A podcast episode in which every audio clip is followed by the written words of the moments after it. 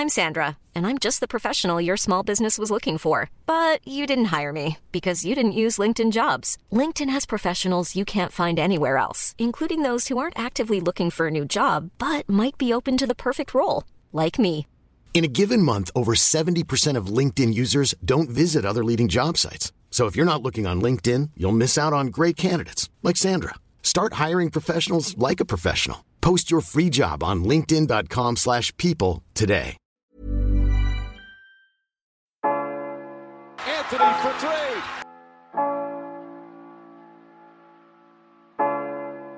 Step back. Walker. It's Lillard. He got the shot off. James for the win. It's gone. LeBron James at the buzzer. Durant swings past everybody for the emphatic jam. Oh, Curry splits the defense behind the back. Fires a three. Oh, he puts it in. What a spectacular move. The lob. The.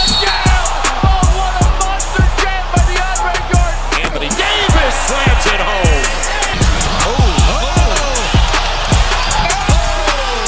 James Harden. It's Westbrook with time. Westbrook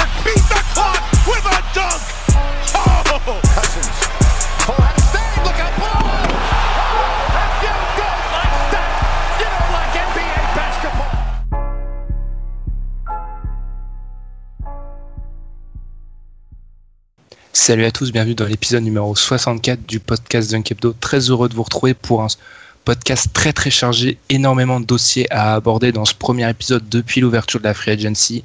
Chris Paul, Paul George, la- l'avenir des Clippers, enfin la division Nord-Ouest, il y a beaucoup de choses à aborder.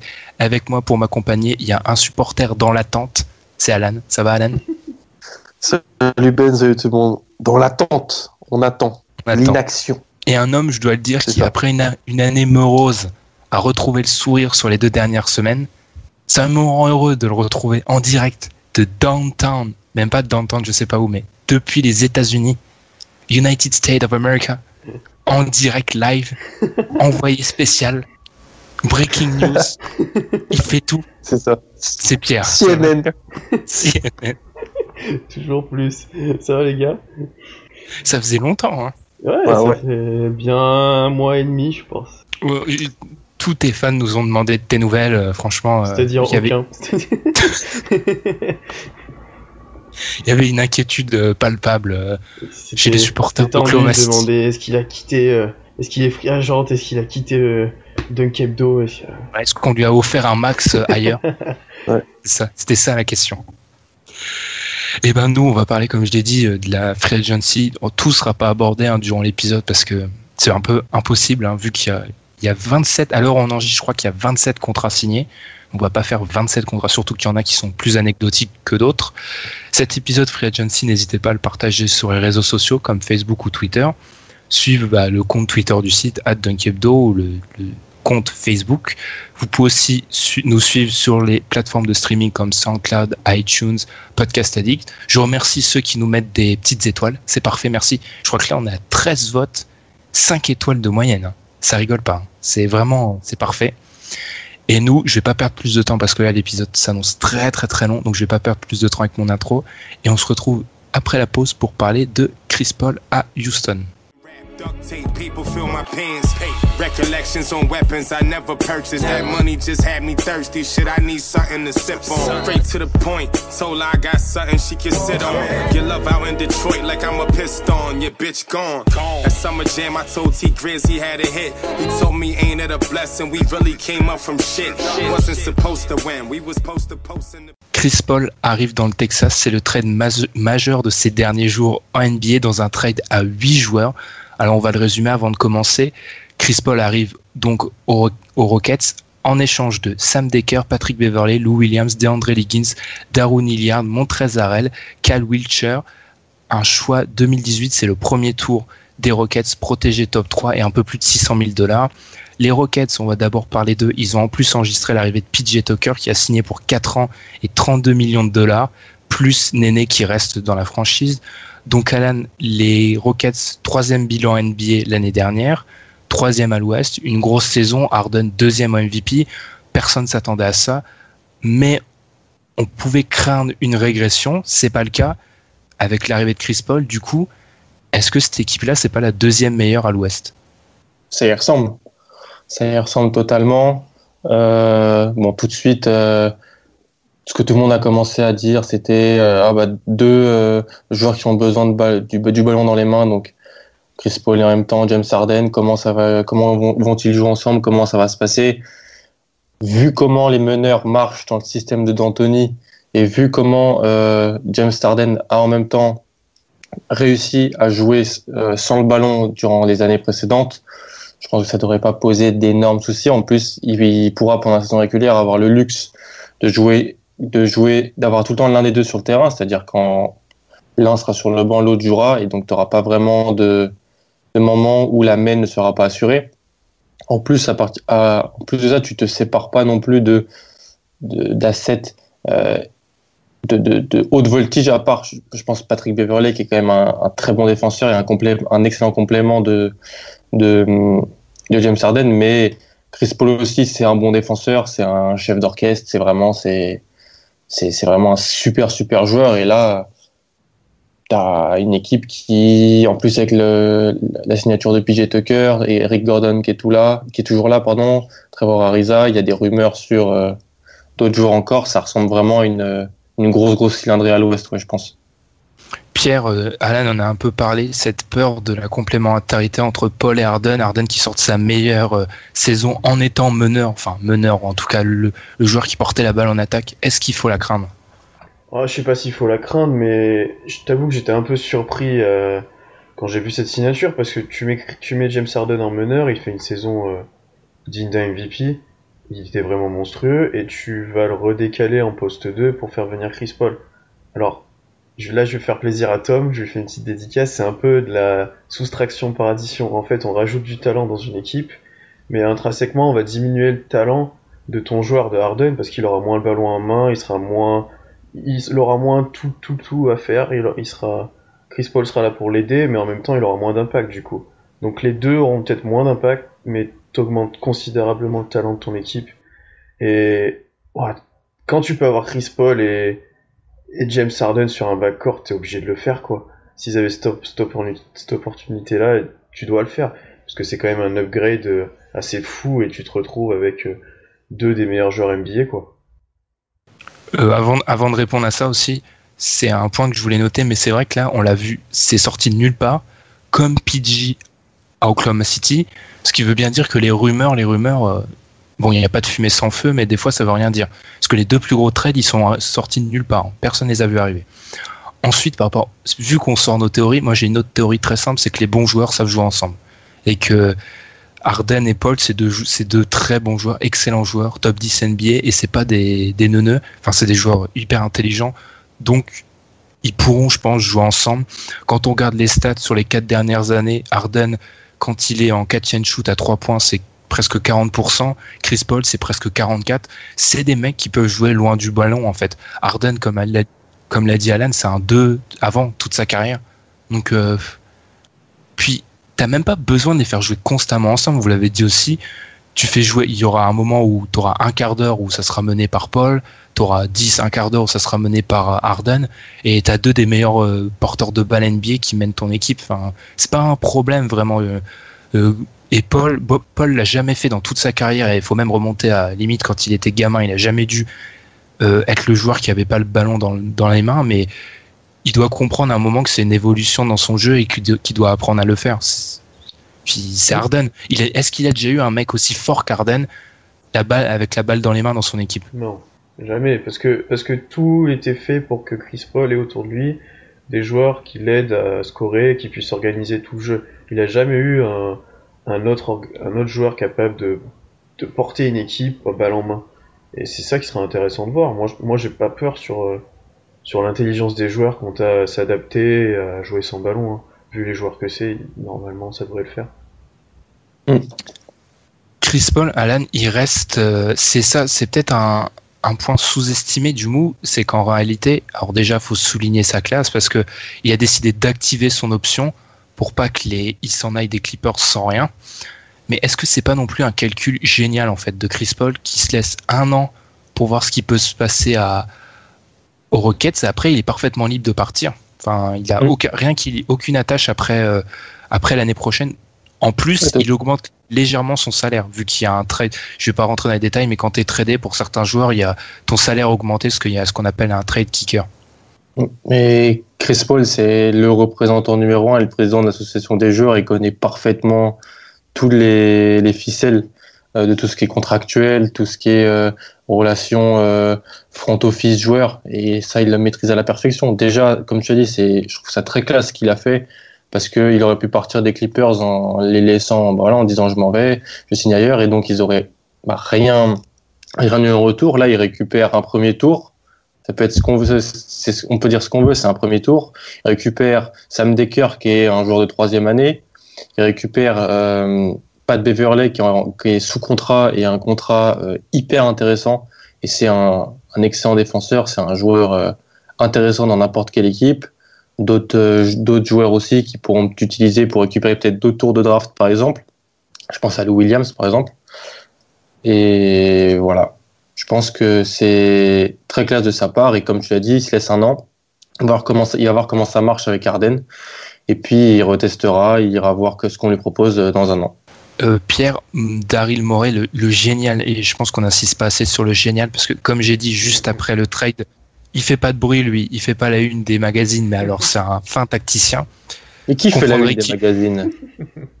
Je sais pas, je, je, je, je refuse de parler de Boston parce que j'ai pas envie que mes mentions Twitter euh, s'affolent encore une fois. Là, il a clairement joué l'année prochaine à fond, donc est-ce que la suite, c'est aller chercher Melo? Est-ce que ça serait déjà un move intelligent? Est-ce qu'il faut vraiment le faire? Parce que moi, là, je vois l'équipe à l'heure actuelle, je me dis qu'avec des Spurs qui vieillissent et le reste, on en parlera, il y a des équipes qui s'affirment, mais pas autant que les Rockets, c'est risqué de, changer autant ton effectif après une saison à 50 et quelques victoires. Ben, quand tu vois ce qu'ils ont fait la saison dernière, il faut que tu gardes la base de ton effectif et que tu rajoutes du talent ou des joueurs. C'est ce qu'ils ont fait avec Chris Paul. Et moi, j'ai peur que, même si je pense que Melo, ça peut être une bonne option pour eux, j'ai peur qu'ils doivent lâcher, euh, qu'ils doivent lâcher euh, Ryan Anderson pour Melo. Et Ryan Anderson est juste parfait dans le système des Rockets. Il est juste indéfendable sur le pick and roll, Tom en a déjà parlé. Et c'est une menace ultime dans ce système-là. Et je me dis qu'avec Harden et Chris Paul en plus, il peut être vraiment intéressant. Et Melo, même s'il peut shooter, qu'il est bon au catch and shoot, c'est pas non plus Ryan Anderson à ce niveau-là. C'est un autre profil. Donc c'est à voir. C'est un risque à prendre ou pas. On n'est pas on on n'est pas dans la on sait pas exactement aussi comment ça se passe. Chris Paul veut peut-être jouer avec Melo hein, aussi. Peut-être que lui va exiger quelque chose, on sait pas. Mais ouah, c'est dur à dire s'il faut vraiment aller le chercher. Moi, ce que j'ai peur, c'est que si tu, vas le chercher, en fait, tu joues beaucoup trop. Moi, j'ai une théorie avec laquelle je vous saoule depuis des semaines, c'est la théorie de la deuxième place. Pour moi, c'est pas une si bonne, si mauvaise idée que ça que d'être deuxième derrière les Warriors. Mais pour moi, faut t'affirmer comme un deuxième sur la longueur. Parce que là, si tu vas chercher Carmelo, il se peut que ton édifice il tienne qu'un an. Quoi. Si Melo, il a une option en 2018-2019, s'il décide de pas l'activer, il peut tester le marché, ce qui veut dire qu'il y a un scénario catastrophe où tu ramènes Melo et tu te retrouves sans Melo et sans Chris Paul dès l'année d'après. C'est beaucoup trop de risques pour moi en fait. Surtout pour Melo qui, euh, je sais qu'il y a, un de ses fans officiels parmi nous trois, mais j'ai un peu de mal avec lui en 2017. Là, ça sera une troisième option, c'est génial. Mais c'est un peu limite pour moi de tout, enfin tout parier sur l'année là. Contre qui, ouais. Parce Ouais, que si c'est tu, ça. balances, si tu balances Ryan Anderson, t'as plus un cadre dans ton effectif. Et on va en parler avec une certaine équipe de, de l'Oklahoma, mais moi, c'est quand t'as un trou aussi béant dans un effectif, ça me pose directement problème. Je dois réagir sur Melo. Oui. Euh, J'entends beaucoup de monde qui parle de ah, Melo FIBA, donc euh, Melo Rocket, c'est la même chose. Je suis pas trop d'accord. Offensivement, peut-être. Défensivement, il va morfler, je pense. Capella peut pas tout faire tout seul, et puis euh, Arden défend déjà pas. Donc, euh, Ça te fait deux mauvais. Tu, tu tiens pas avec deux mauvais défenseurs dans ton 5. voilà. à l'Ouest en plus. Euh, pour Melo, ça serait vraiment bien. je parle pour le joueur. Est dans une équipe qui a des ambitions, jouer avec des All-Stars. Euh, mais je rappelle aussi que Melo et D'Antoni, ça s'est pas bien passé du tout. Euh, Melo a un peu fait virer euh, D'Antoni des Knicks, donc euh, je vois pas ce fit se faire en fait. Niveau coach joueur, je pense que ça va bloquer à ce niveau-là. Ah, pour toi, c'est plus euh, à ce niveau-là que ça bloque. Ouais, je pense, ouais. Je pense que euh, D'Antoni veut pas, euh, ne, ne pas intéressé, ne serait pas intéressé par Melo, je pense. Ok. Et dernier point, peut-être la profondeur du banc. Tu viens de lâcher, bon, mon Trésarel jouait des miettes, euh, Sam Decker un peu plus, Beverly était un titulaire. Tu ramènes Chris Paul qui a quand même des problèmes de blessure, ce qui fait que maintenant, en gros, tous tes joueurs majeurs, à part Arden, ont des problèmes de blessure. Est-ce que ça manque pas clairement de profondeur? Parce que quand je regarde l'effectif à l'heure actuelle, James Harden peut jouer. Enfin, ça se limite à 7 joueurs. Allez, 7, 8. Ariza, Eric Gordon, PJ Tucker. PJ Tucker, qui une bonne signature. PJ Tucker, Néné. Euh, Il y a qui d'autre dans. Je pense Et qu'ils c'est sont, bien hein. contents, ils sont bien contents d'avoir une aînée à ce prix-là et qui a voulu rester, je pense. hein. Parce que sinon, ils étaient vraiment light. Ouais. Il y a le, le, le chinois aussi, non? Zuki, oui. Alors là, si on en attend quelque chose. Ouais. Il y a le Chi- il y a Zuki et puis il y a Bobby Brown qui pourra parler Chine avec Zuki. Bobby Brown. Je crois qu'il est même pas sous contrat, mais faut, faut le re-signer parce que c'est trop important. C'est Très- exactement. Non mais euh, après tu, quand tu peux finir des fins de- des tu peux finir des matchs avec euh, CP3, Arden, Gordon, potentiellement peut-être Ariza en, en 4 et Capella en 5 ou limite tu joues avec Anderson à sa place, c'est c'est quand même du très très haut niveau. Ah bah, c'est clair qu'ils se sont renforcés. Et, et comme quoi, je le dis toujours, mais la free agency et la, les- la période qui précède, tu peux rien prévoir. Parce que celui qui a annoncé Chris Paul aux, Rockets, c'était un devin. Parce que nulle part les Rockets, il n'y avait aucune chance, les Rockets n'avaient pas de cap, enfin ils n'avaient pas de marge et ils ont réussi à le faire. Donc bravo. Et dernière note avant de finir, pour prouver que pour moi, je crois en l'association entre Paul et Harden, parce qu'en fait, je vais citer David Locke, c'est un jour- journaliste qui suit le jazz et c'est le mec qui a inventé en fait on en parle des fois c'est les lockdowns là. C'est les la, marque de podcast entre guillemets qui suit euh, chaque jour chaque équipe NBA et en fait lui je l'avais entendu ça date il y a un mois un mois et demi qui avait expliqué qu'en gros il avait vu dans les finales NBA qu'il y avait constamment huit passeurs en fait sur le terrain qu'en fait en gros si t'as plus de deux ou trois joueurs qui peuvent pas passer la balle dans ton dans ton 5 t'es mort parce que tu au bout d'un moment les défenses elles savent s'adapter et moi, en fait, je pense que dans ces playoffs, on a aussi noté que si t'as pas deux joueurs qui sont capables de mener le jeu, t'es mort. Houston, au bout d'un moment, Harden, tout Harden qu'il était, Beverly, il est un peu limite, on va en parler quand il s'agit de mener le jeu, et du coup, tu te retrouvais avec une Harden dépendance, c'est vu, on a vu les limites face aux Spurs. Je pense à Oklahoma City, où il y a juste Westbrook qui peut tenir la balle, et bah, en playoff, ça n'a pas suffi, je pense que Pierre peut confirmer. Et du coup, là, avoir deux des me- meilleures manières de ballon NBA, c'est juste, euh, c'est juste parfait. T'enlèves un peu de pression à Harden. Certains pensent qu'il va mieux défendre. Du coup, je sais pas parce que je pense pas que c'était, c'était plus sûr, la- ouais. le, ouais, c'était plus le manque de volonté que la fatigue, je pense. Mais le, le move, est, le move est génial. Et pour répondre à la question, parce que tel un politicien, Alan n'a pas répondu à ma question de base, je dirais que dans la deuxième place à l'Ouest, qui va être hyper dit ça y disputée, ressemble. J'ai dit ça y ressemble. ils sont, pour l'instant, si je dois parier de l'argent, c'est sur Houston que je le mets. Mais il y a encore sûrement des mouvements et des dominos qui vont tomber, mais pour l'instant, euh, c'est pas mal ce qui s'est passé. Et un truc à pas négliger, c'est que les deux, Chris Paul et, et James Harden, voulaient jouer ensemble, et ont joué ensemble hein, sur, euh, dans la team USA, donc ils se connaissent un minimum. Enfin, et- James Harden voulait aussi jouer avec Dwight Howard. hein, Oui, c'est vrai. Donc, Pour une fois que tu défends pas Dwight Howard, c'est assez surprenant. Donc voilà, je pense que ça non, mais bon, pour le coup, ils, Je vois ils se connaissent- l'idée. ils se connaissent quand même, ils ont, ils ont déjà été en contact, ils ont déjà peut-être joué un minimum ensemble. Quoi. Moi, moi, j'attends le jour où le mec va dire Ah non, mais en fait, j'avais pas envie de jouer avec lui, mais bon, Bah, voilà, on me le coltine. Non, mais là, ils ont, il y a eu pas mal de. Suite à- au trade, comme personne n'avait anticipé, tout le monde est allé chercher euh, les différents indices qui auraient pu laisser penser ça, et Donc c'était que Chris Paul voulait jouer avec Harden, qu'ils avaient fait des choses ensemble, je sais pas quoi. Donc... euh. Après, Chris Paul, je l'ai dit, mais Chris Paul, il a peut-être compris que maintenant, il a 32 ans et il est peut-être temps qu'il. Faut, il peut pas tout laisser reposer sur ses épaules, quoi, Ouais. parce que ça marche pas. C'est vrai. Peut-être qu'il a compris ça. Parce que moi, le, choix de Houston, j'avoue que dans un premier temps, je me suis dit, ok, tu rejoins une des meilleures équipes de l'Ouest, mais le, fit en fait dont on a parlé, moi, c'est peut-être mon explication, c'est qu'en fait, il a compris que c'est ce qu'il a fait avec les Clippers pendant 5-6 ans. Et ça marche pas en fait.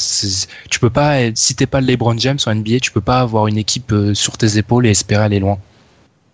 Tout simplement. Rien à rajouter sur les Rockets avant qu'on enchaîne sur les Clippers? Allons, euh, allons dans la cité des anges. Allons à Los Angeles. Donc du coup, on passe chez les Clippers qui ont quand même reçu des pièces avec Chris Paul, ça on l'a précisé, c'est important. Les Clippers qui ont aussi perdu JJ Redick qui file à Philly. Beaucoup de F dans cette phrase. Et on notera aussi, et là on est loin de la note de bas de page, hein, c'est la monstrueuse prolonga- prolongation de Blake Griffin, 5 ans, 172 millions de dollars. Alors Pierre, on en avait parlé pendant la Free Agency avec le Thunder. Je me souviens qu'on parlait de Griffin parce qu'apparemment les deux camps ont été en discussion et tu semblais hyper inquiet vis-à-vis des problèmes de blessure de Griffin. Pourtant, les, Clippers, ils ont décidé de le, le payer grassement alors qu'ils ont reçu des pièces de Houston qui semblent indiquer une reconstruction. Est-ce qu'en fait la franchise là, elle envoie pas des signaux complètement contradictoires? D'un côté, tu re-signes Griffin cher et de l'autre, tu sembles entamer une reconstruction. Bah, c'est à mon avis parce que Griffin, avant, que ça soit Chris Paul, c'est lui qui t'a permis, a permis de faire des Clippers une franchise, euh, on va dire correcte à l'Ouest, et que tu, peux parier sur lui encore sur euh, quelques années. Griffin, il est pas non plus vieux, c'est juste qu'il a été beaucoup blessé. Donc pourquoi pas tenter une reconstruction, on va dire accélérée avec Griffin en leader. Mais moi, le gros problème que j'ai avec ça, et c'est pour ça que j'avais du mal à le voir au Oklahoma, c'est que tu le payes au max et que le gars, s'il te fait 60 matchs dans la saison, tu peux être très content, quoi. Et c'est assez terrible. C'est assez terrible, moi, je trouve. Parce que c'est un, Blake Griffin, il joue quand même beaucoup, beaucoup, beaucoup sur son physique. C'est un gars qui va dominer par son physique, par son impact athlétique. Et plus il est blessé, plus cet impact-là, il va diminuer.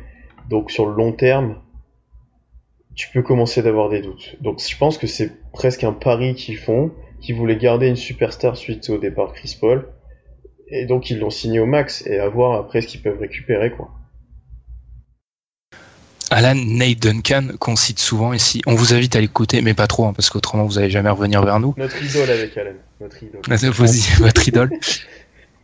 Euh, il a dit qu'en gros, euh, dans un été où les signatures étaient beaucoup moins folles que l'année dernière, parce que faut rappeler qu'à ce moment-là, l'année dernière, on avait déjà eu Mosgoff, Noah, Crabbe. Non, Crabbe, ils auraient dû, ils avaient dû s'aligner. Enfin, Turner, enfin, on avait déjà eu des trucs lunaires. C'était la pire signature. Est-ce que tu es d'accord? Parce qu'il faut rappeler que Griffin a 28 ans et que son contrat va se finir en 2022. En 2022, il sera, il aura 32 ans et il sera à presque 40 millions. Avec ce qui se passe du côté de Toronto, c'est ce qui se fait de pire pour l'instant. Je pense. Parce que, comme l'a dit Pierre, et comme tu l'as dit dans ta question initiale, c'est un entre-deux. Mais l'entre-deux, ça marche pas. Parce que si tu fais de l'entre-deux, tu es dans le moyen. Et quand on est dans le moyen NBA, ben on est nul. Parce que être dans le moyen, c'est être nul. Parce qu'être dans le moyen, c'est peut-être faire les playoffs, mais se faire atomiser et donc ne pas avoir un bon choix de draft et donc ne pas être très attractif pour les, les agents libres. Et donc, c'est un éternel recommencement. Ça, tu recommences et tu peux pas te sortir de ça. Je dis pas qu'il fallait pas payer Griffin. Comme l'a dit Pierre, Griffin, il a, il a un peu remis sur la map les Clippers à la fin des années 2000, début des années 2010. Euh, Vous êtes en train de me dire que c'est plus, euh, et certains l'ont dit, mais c'est en gros c'est le proprio qui aurait dit, ou enfin c'est plus la conscience collective de se dire bon bah ce mec-là c'est pas, c'est grâce à lui, on est obligé de le payer parce que si on perd euh, Oui, c'est le retour dans le désert. Le Voilà. En plus, il y a la nouvelle salle. Il y a la nouvelle salle. Je pense qu'il faut une tête d'affiche. Et la tête d'affiche, bah, ce sera Blake Griffin, je pense. Et donc, euh, on le paye pour ça. On voit, on voit si on peut se qualifier peut-être en playoff avec ce qu'on a. Euh, et puis, voilà. Mais en plus, Doc Rivers, si, s'il reste encore euh, quelques années, il n'est pas dans l'objectif, lui, de reconstruire. hein. donc, Puis, même s'il est, si maintenant il, a 28 ans, il est pas non plus vieux mais ni très jeune, il a quand même, si c'est quand même un joueur de très haut niveau. L'année dernière, tu l'avais pas mis en MVP par hasard non plus, Ben. Et je pense que l'année prochaine. J'aime bien ce rappel euh, Non, presque c'est- c'est un- hebdomadaire. journalier. C'est un exemple, mais imagine l'année prochaine si le gars est vraiment en forme. Et ben j'ai une théorie justement sur ça. eh Ouais, ben, c'est pas dégueu. Il, il aura la balle en main, il aura beaucoup de ballons. À côté de bah lui, il y aura des joueurs, euh, pas beaucoup de joueurs capables de créer, et plus, voire des shooters ou des joueurs unidimensionnels. C'est son va- équipe. Donc ça sera son équipe. Donc ce sera vraiment le moment pour lui d'être à son prime et de montrer ce qu'il peut faire, quoi. Mais il faudra qu'il soit en forme pour ça. C'est pour ça en fait moi j'ai un scénario optimiste. Alors c'est improbable, hein, mais je me dis si l'année prochaine Griffin, euh, enfin on lui souhaite, hein, mais il retrouve la forme, il fait une saison euh, pas de MVP, enfin presque, il fait une saison une de ses meilleures saisons NBA, il revient très fort. Tu trouves, trouves en 2018, t'as une tonne de cap space. Pourquoi? Parce que t'auras Ouais, t'es attractif, t'es Los Angeles. T'auras quoi? T'auras les 32 millions de Griffin. T'as ensuite, t'auras les parce que son contrat est pas garanti, mais tu euh, Patrick Beverley à 5 millions tous les jours que tu garantis son contrat.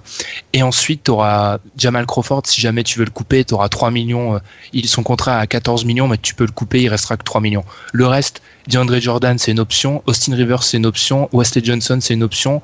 Et ensuite, t'as Sam Decker où c'est euh, une option équipe.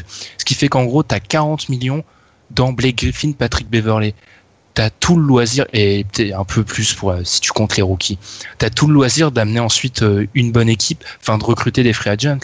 Si jamais Griffin fait une grosse saison, tu peux te dire que les Clippers, ils peuvent être sérieux dès l'année prochaine. Surtout que si tu rajoutes, euh, parce que pour moi, l'équipe, là, si elle reste comme ça, et même si on rajoute Danilo Gallinari, ce qu'on en parle, ils font pas les playoffs, parce que l'Ouest est en train de devenir, euh, je sais pas, ça, je sais pas, j'ai même pas de comparaison tellement c'est violent. c'est n'importe quoi. Il y a genre, il y a 25 All-Stars, donc euh, tu fais pas, tu fais pas euh, les, les, les playoffs avec un effectif comme ça. J'ai extrêmement du mal à le voir. Donc si jamais tu, ra- tu rajoutes ça, tu rajoutes un mec, un top 10 pick du Cavs Face, ça peut être intéressant. En fait.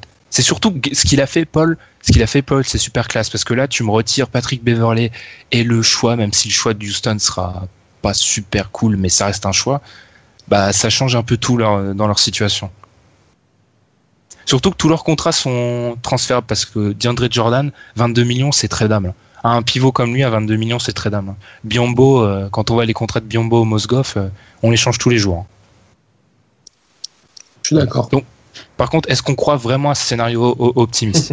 C'est ça la question. C'est les Clippers, donc peut-être pas. Parce que Sûrement pas même. il n'a pas fait 67 matchs depuis 3 ans. Si, dans, avec l'Ouest, encore une fois, on insiste, dans, vu la forme qu'a l'Ouest a- actuellement, si t'as pas ton franchise player pendant 15 matchs, mais ils en prennent pas deux. Hein. Après, le seul Enfin, truc à part s'ils jouent les Suns et les Lakers. Ah oui, mais ils jouent les Suns, les Lakers et les Kings pas mal. Hein. Donc euh, c'est le seul truc qui peut, un peu, faire que ça gonfle un petit peu le bilan, tu vois ce que je veux dire. Et donc euh, c'est une équipe qui paraît peut-être plus forte que ce qu'elle est. Mais euh, à voir. C'est très optimiste comme scénario, mais je souhaite pour lui que ça arrive parce qu'il a vraiment pas de chance depuis quelques temps. Après, si, si je devais m'écouter vraiment, être hyper rationnel, je pense que ce contrat, c'est une catastrophe. hein. Honnêtement, c'est surtout les problèmes de ces contrats-là, où, enfin, c'est la plupart des contrats comme ça, c'est où c'est en crescendo, finir à 39 millions alors qu'il aura 32, 33 ans. C'est dur à avaler, je crois.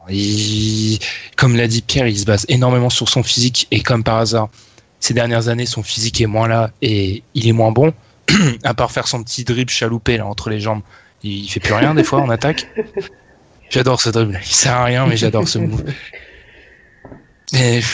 J'ai un peu de mal. Je me dis que heureusement que c'est qu'un joueur. On reviendra sur la situation des Raptors citée précédemment. Tu te dis que c'est qu'un joueur. C'est pas t'as pas pourri ton avenir avec 3-4 contrats comme l'ont fait euh, par exemple les Blazers. Bon, les Blazers qui ont des jeunes joueurs, des jeunes superstars, enfin des jeunes joueurs très bons, sans repartir vers le débat superstar. Mais là, 40 millions, même si le cap il va encore augmenter d'ici 4-5 ans, euh, ça peut être très très très dur à avaler. Mm. Et du coup, vous avez aussi dit Doc Rivers pas prêt à faire une reconstruction. Ça veut dire que vous pensez que les Clippers, ils vont, il reste encore des joueurs sur le marché, ils vont essayer d'attirer des joueurs. là. Bah, c'est ce qu'ils Ouais. font, c'est ce qu'ils font. C'est ce qu'ils essayent. Ils essayent Mhm. d'avoir Gallinari. Ils essayent euh, d'autres choses. hein, donc, euh, Non, je pense pas que Doc, il a, il tantisme, c'est pas pour lui. Et tu prends Doc Rivers, c'est pas pour faire un processus de reconstruction. J'ai du mal pour ça. Parce que, comme je l'ai dit, alors c'est improbable, la saison presque de MVP de Griffin, mais si ça se passe, tu peux être compétitif l'année prochaine. Hmm. Ouais. Est-ce que tu es compétitif l'année prochaine si tu signes euh, quelqu'un plutôt cher cet été? Non, je pense pas. Non, pas du tout. Surtout que tu vas l'amener sur plusieurs saisons, ce qui est intéressant, Ouais. et ça va être un leitmotiv euh, de beaucoup d'équipes. Enfin, je vais souvent revenir sur ça, mais avoir sur 2-3 ans les perspectives de, de plein d'équipes, et les Clippers, c'est plutôt bon. Je précise l'année prochaine, parce que ah, techniquement, là, actuellement, on est déjà dans la saison 2017-2018. hein. donc quand on dit l'année prochaine, c'est 2018-2019. C'est pas euh, ce qui se passe là à partir d'octobre. Je précise juste, hein, parce que voilà, faut, faut préciser. Mais je, je sens un peu de, de résignation dans les Clippers, en fait. C'est un peu la fin de la période Lob City et ça s'est mal fini, si je comprends bien. Ça c'est mal fini, ouais. Ouais. D'accord, je vois là le, le- l'encéphalogramme est, est- est complètement plat. Là, je vois que le contrat de Griffin vous a achevé. Du coup, bah, l'expérience Lob City, ça s'est conclu avec un sentiment d'inachevé. Le sentiment d'inachevé, il y a un an, on le ressentait du côté des supporters du Thunder après le départ de KD. Et pourtant, le sourire, on le retrouve du côté de Casey avec l'arrivée de Paul George, dont on va parler après la pause. Tunnel vision on a guap stack. Malt liquor perspirating through the brown sack. Big talk looking thinner when it's combat. Swear that shit is astounding. I ain't stupid with cash either. I grew up around it. They overheard he shoot nice, so they knew to surround him. Eating shit like he shoot nice, like the booth had a bounty. I'ma kill it. It's early like a school night. Il y avait un an, on avait parlé de la division du futur. Faut croire que la division du futur, c'est celle de maintenant, la division Northwest, qui regroupe pour ceux qui l'ont oublié Utah, les Blazers, les Timberwolves, les Nuggets et le Thunder. Le Thunder justement a fait les gros titres en ramenant Paul George, échangé contre Victor Oladipo et Domantas Sabonis. Du côté de la conférence Est, il y a certaines équipes qui doivent se mordre les doigts. Qu'est-ce que c'est que cet échange? Mais qu'est-ce que c'est que ce package? Pierre, tu es le supporter international d'OKC. Tu, je pense, euh, rêves de Russell Westbrook la nuit. Qu'est-ce que tu penses de ce trade pour ton Thunder d'Oklahoma City? Oh bah Sam Presti c'est un génie. Enfin c'est quand je vois première chose qu'on a refourgué à Indiana pour avoir Paul George, même si c'est que un an, mais je rigole, je rigole vraiment parce que Oladipo a un contrat plus élevé que celui de Paul George sur l'année sur ça, cette année Mais ça, c'est le truc le plus terrible. Ça. On économise de l'argent en, en récupérant Paul George. Enfin, pff, ouais, c'est juste, c'est juste ça à dire, quoi. Et si tu remontes dans le trade de tout ce qu'on a fait, en fait, Sam Presti a échangé Serge Ibaka contre Paul George et on a récupéré Jeremy Grant en même temps, quelque chose comme ça, quoi. En un an. Donc, c'est juste que le gars ne fait pas de bruit. Tout le monde, certaines, certaines personnes commençaient de se plaindre d'ailleurs, euh, des fans d'OKC ou des journalistes, que Sam Presti ne bougeait pas, il faisait rien sur la free agency. Et, en, et un soir, il sort Paul George comme ça, sorti de nulle part, quoi. C'est vraiment, euh, non, il fait vraiment un, un peu comme, comme Morey, il fait vraiment un travail exceptionnel. Après, on peut commencer le débat sur est-ce qu'il fallait vraiment le faire parce que Paul George est là qu'un an. Moi, je suis d'avis. Moi, je suis Qu'est-ce que c'est qu'est-ce que c'est que ce débat Ah, mais c'est un débat que beaucoup de personnes ont eu parce que tu, en gros, Tu viens prochaine. de dire toi-même que tu as envoyé Oladipo qui coûte plus cher. Ouais. Non, mais Indiana a quand même réussi à entamer sa reconstruction en augmentant son cap. Vous vous rendez compte de ça La, la Le pire, c'est qu'Oladipo, oui. son contrat, c'est sur euh, il y a encore 3 ans. Ouais. Non, non, non, la- la- l'extension démarre, donc il y a 4 ans de contrat. Ouais. C'est le seule explication à ça pour Indiana, c'est qu'ils étaient très très chauds sur Oladipo, qui a joué à Indiana à l'université, et qui sont encore plus chauds sur Sabonis. Ce qui est, pour moi, moyennement justifiable. Moyennement. Bah justement, Alan, pour toi, c'est pas un débat. Paul George, un an, on accepte tous les jours. tu le fais, tu le fais, tu le fais tellement. Je suis d'accord. Euh, T'as vu les limites de ton équipe cette année, malgré la saison héroïque de Westbrook. T'arrives à ramener Paul George, two-way player, poste 3, All-Star, qui a déjà amené son équipe en finale de conf à l'Est, qui a fait des séries très honorables contre LeBron, qui l'année dernière, il y a deux ans, en playoff a été bon. Tu te poses même pas l'idée, même si c'est qu'un an. Mm. T'as aucune, t'as aucune idée.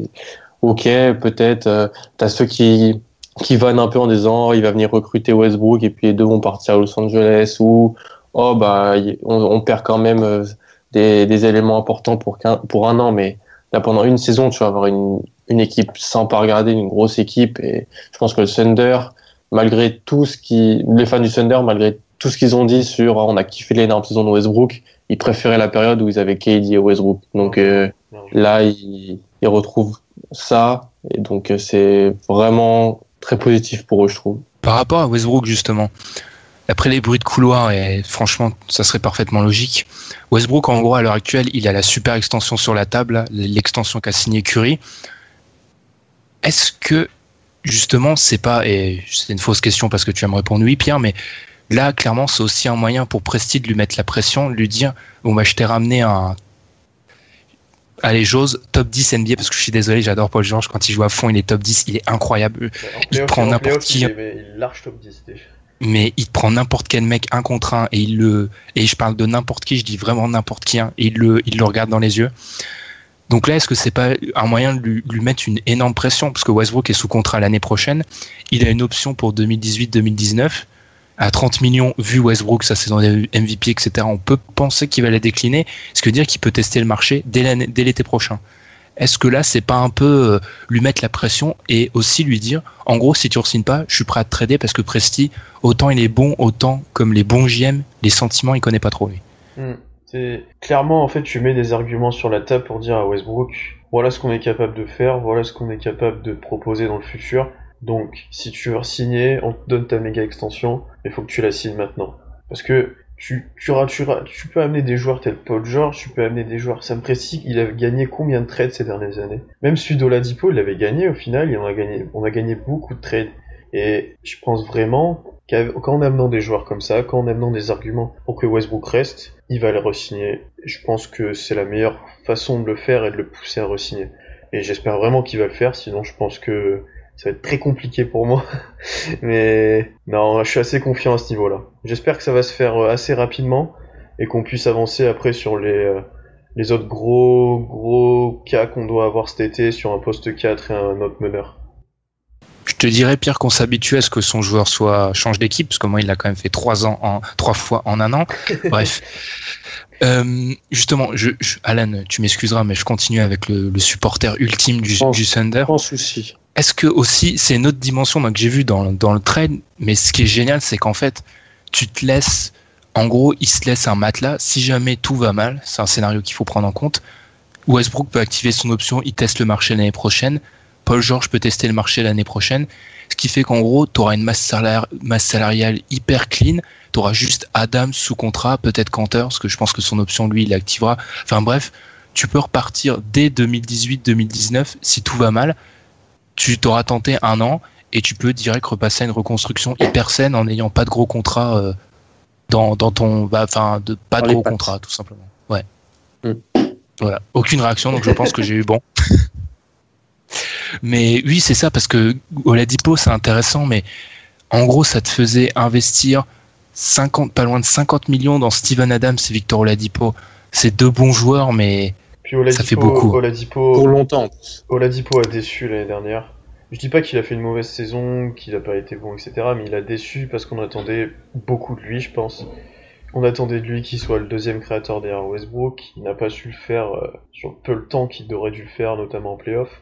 On attendait de lui qu'il soit non, à un autre niveau que celui-là. Et non, il a pas réussi à passer ce cap-là. On en avait parlé un moment presque comme MIP, je me souviens bien, il y a un an. Il a pas passé un cap, il est au même niveau en fait. Donc à voir si l'année prochaine Indiana il est capable. Mais c'est pour ça aussi que Oladipo devenait pas spécialement euh, intéressant pour Oklahoma en vue de son contrat et en vue de ce qu'il nous apportait à côté de Westbrook quoi. Et vu ce qu'on récupère, vu qu'on récupère Paul George, le fit est, pour moi est beaucoup beaucoup beaucoup plus élevé et beaucoup mieux avec Westbrook et Paul George parce que tu as un autre gars, t'as un autre, t'as une autre superstar dans ton équipe, quoi. Westbrook ne sera pas tout seul. Et il peut écarter le jeu parce que c'est une menace à trois points, il peut défendre, enfin voilà, c'est parfait, quoi. Euh, c'est coach Nick, oui, je le cite alors que je l'ai détruit la semaine dernière parce que je voulais. Du coup, je me suis dit, ah, j'ai peut-être été dur, donc j'ai voulu réécouter ce qu'il a fait dernièrement, qui expliquait et j'ai vérifié à stade, c'est vrai. Oui, je vérifie quand même quand je, vu que j'ai des méfiances envers ce coach, qu'en gros, euh, Paul George c'est une des superstars qui a le plus. En gros, c'est un, une- si tu prends le top 15, top 20 NBA, c'est un des, une des superstars qui joue le plus en sortie d'écran. C'est-à-dire qu'il n'a pas vraiment besoin du ballon et ça c'est énorme parce que t'as Mhm. Westbrook. Il peut faire Enfin, ça, il, il le faisait beaucoup euh, avec Indiana. Mais je pense aussi que si tu lui donnes la balle, euh, que ce soit en post-up ou que ce soit en un contre un, il peut le faire aussi. Donc c'est vraiment intéressant. Enfin, à mon avis, on va presque l'utiliser comme l'était KD, dans une sorte de... J'espère mieux, mais ça va ressembler. Et au niveau du fit, alors euh, là on rentre dans les détails parce que c'est ok si on est obligé de le faire, enfin, contractuellement je suis obligé. Alors on a eu le débat pendant deux bonnes heures je pense, et j'exagère pas. Je suis le moins optimiste des trois sur le fit. Enfin c'est surtout le fit est bon, mais pour moi il y a un, il y a un trou béant au poste 4 et c'est c'est pas possible. C'est pas le fit qui te dérange, c'est qu'on ait perdu Savonis et Gibson et qu'on ait plus de vrais poste 4. vous, vous avez pas un poste 4 en fait. Et autant le poste 4, on peut dire ce qu'on veut, il est meurtri, mais si tu vas aller loin en playoff, quoi que tu fasses, tu vas tomber sur un gros 4 un moment ou un autre. Que ça soit Draymond Green, Lamarcus Aldridge, Anthony Davis, parce que je pense que je suis le seul mec au monde qui croit aux Pelicans. On en reparlera, mais j'y crois vraiment. Tu joueras forcément à un moment, il y a un 4 qui va arriver sur ta route. Et si t'as pas de mec, et c'est même pas, même pas de mec pour le défendre, c'est qu'il n'y a pas un joueur dans l'effectif qui peut vraiment défendre un 4. Et moi, ça me fait peur, ça. Tu fais un petit deal avec euh, les Nuggets, ils en ont 5. Non, on ouais, justement, on en parlera. Bah, alors, ils font une collection, mais tu vois, et même au niveau de la défense, on parlait de jouer small ball. Là, je, donne tous mes arguments. On parlait de jouer small ball. Alors, moi, je suis le pape du small ball, mais il y a un cahier des charges quant à le small ball. Et en partant du- principe Kirsten Robertson, ce qui semble être le cas, si tu alignes un small ball avec Westbrook, Robertson, George, Grant, Adams, dans les premiers, dans dans le cahier des charges du small ball, un des premiers éléments, c'est d'avoir un voire deux protecteurs de raquettes. T'en as 0,5 parce qu'Adams il peut le faire, mais il est pas élite. Et derrière t'en as vraiment aucun qui peut le faire. Si tu demandes à Robertson, tu vas le tuer. Et ensuite tenir le small ball, l'essence même, c'est marquer plus de points. T'as Robertson qui est un non-facteur total. T'as Adams qui peut pas s'écarter. T'as Grant qui est un shooter euh, ouais. Et t'as. Westbrook, ouais, moyen. Et t'as Westbrook qui est bon, mais il reste en dessous de la moyenne en fait. Ça fait beaucoup pour tenir. Alors athlétiquement, ils vont être géniaux, mais j'ai des, j'ai des grosses craintes en fait moi.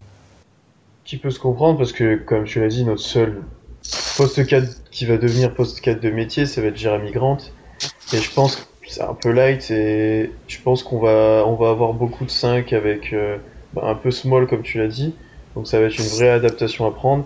Et c'est pour ça qu'actuellement on, on rencontre pas mal de postes 4. Même si je sais que t'es moyen fan de Rudiger, c'est pour l'instant la- l'option Bah, numéro Rudiger 1 n'est pas un poste 4. Hein. Pour moi, C'est ce que j'allais dire. Parce qu'on va le recruter pour jouer en 4. Donc c'est ça le truc. Rudiger n'est pas un poste 4. hein. Et Bah, qu'on va, on va le recruter pour jouer en 4. Je comprends. En fait, vous avez tous les deux raison. Et moi, je rajouterai euh, la cerise sur le gâteau, c'est qu'en fait, euh, il répond toujours pas à mes problèmes, hein, Rudiger.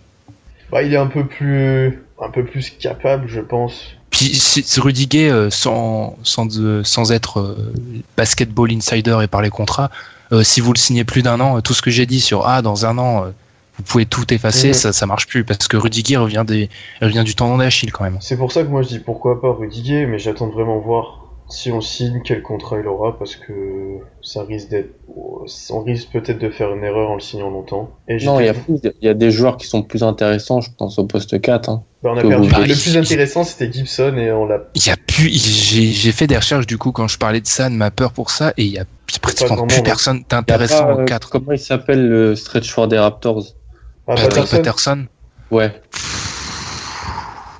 pourquoi pas, mais ça reste quand même euh, pas. C'est pas. Bah tu tu te Ah, tu pas te- mal, alors, les gars. il est pas Ouais. mauvais, il peut écarter. Enfin, il a, j'ai plus ses stats en Offensivement, tête, mais je crois hein.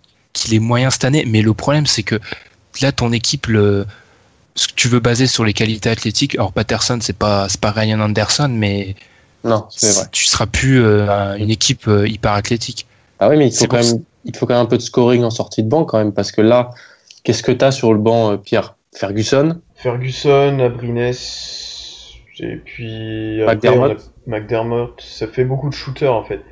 C'était mon second point. Est-ce que l'équipe, elle devient pas Alors là, on- je tire beaucoup parce que je, sais, je suis obligé de contrebalancer en étant un peu négatif.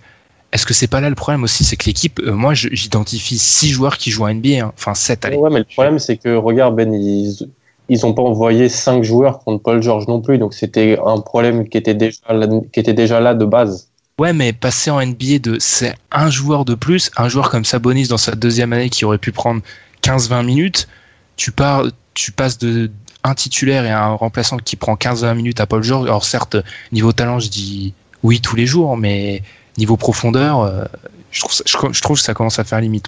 Après, je comprends. hein. On n'a jamais été déjà l'année dernière si on n'avait pas beaucoup de profondeur de banc. On avait Mais il y a Canteur aussi, c'est vrai, il y a Canteur. il y a Canteur qui doit. qui Alors là, sait- surtout pas le faire démarrer. hein. Non, non, Ah, mais non. Canteur en sortie de banc, il mettra toujours 15 points, quoi. C'est bien sûr que tu dois le faire jouer avec un créateur, etc. Mais et que sur certaines équipes, il est incapable de jouer, mais il tourne à 15-8 en saison, quoi. En playoff, il est quasiment incapable de jouer, je Ouais. pense. Ça dépend, Bah. contre qui on, ça dépend contre qui on joue, mais contre Houston, tu peux pas le faire jouer. Contre les Warriors, tu peux pas. Après, contre les Spurs, les contre les Pelicans, les, Wo- les Timberwolves, tout ça, il peut jouer. hein. Hum, voilà. Mais de toute façon, moi, on, vrai. on va devoir signer des joueurs, hein. c'est euh, obligatoire, on va devoir trouver des solutions. Et on sait, ouais, ça va être. On, L'été est pas fini pour nous, loin de là. Moi, c'est vrai, moi, c'est vraiment le poste 4 parce que c'est même pas que t'as un trou au poste 4, c'est que t'as rien, t'as même pas un 4 de métier. C'est euh, Grant, je veux bien qu'on le fasse jouer, mais tu regardes ses stats, il a même pas l'année dernière, le, il passe 52% de son temps au poste 3. C'est même pas un mec, c'est même pas un 3 qui, est devenu un 4, c'est que c'est encore un 3 en fait. Hum, C'est que sur la fin Et- de saison il a, pas le faire d'un jouer. 3 en hein. Quand tu le vois, moi je le vois en 4, mais après dans son jeu c'est un peu délicat. Mais parce qu'il y a beaucoup Gibson, euh, Adams ensemble, Donovan euh, jouait pas mal comme ça aussi l'année dernière. Peut-être que on va voir si Donovan peut s'adapter. Hein. Après, PG va peut-être arrêter de ses, enfantillages et accepter de jouer en 4. Ah, c'est ce que je disais hier peut-être. notre- Mais moi, moi, mon problème avec ça, c'est que je te, quand je t'ai- t'en as parlé, ce que j'ai répondu, c'est froisser le mec qui est là pour un Ouais. an. Mhm. Je suis pas sûr que ça soit une bonne idée. hein, mais... Sachant que tu peux quand même espérer qu'il reste, même s'il a annoncé les Lakers. euh, quand, Oula. quand, quand tu vois, quand, enfin, je comprendrais pas qu'ils partent pour une des Lakers si, euh, si on fait une Je grosse sais- saison. Je sais plus c'est quel GM, c'est quel journaliste qui a relayé les propos d'un GM qui, le GM disait, euh, si je suis les Lakers, moi je suis pas si confiant que ça parce que pourquoi tu vas quitter une solution comme Oklahoma City où t'es à côté d'un MVP, à côté du meilleur coéquipier qui a jamais connu Paul George pour euh, Los Angeles. c'est- Alors certes c'est Los Angeles mais avec euh, huit gamins à côté de toi. Mm. Puis t'as une meilleure organisation, parce que quoi, aussi bon que soit Magic, euh, bon, Il est bon si- Magic. Non, c'est c'est pour ça que je dis aussi bon que soit, mais j'ai des gros doutes, vraiment, moi, pour l'instant.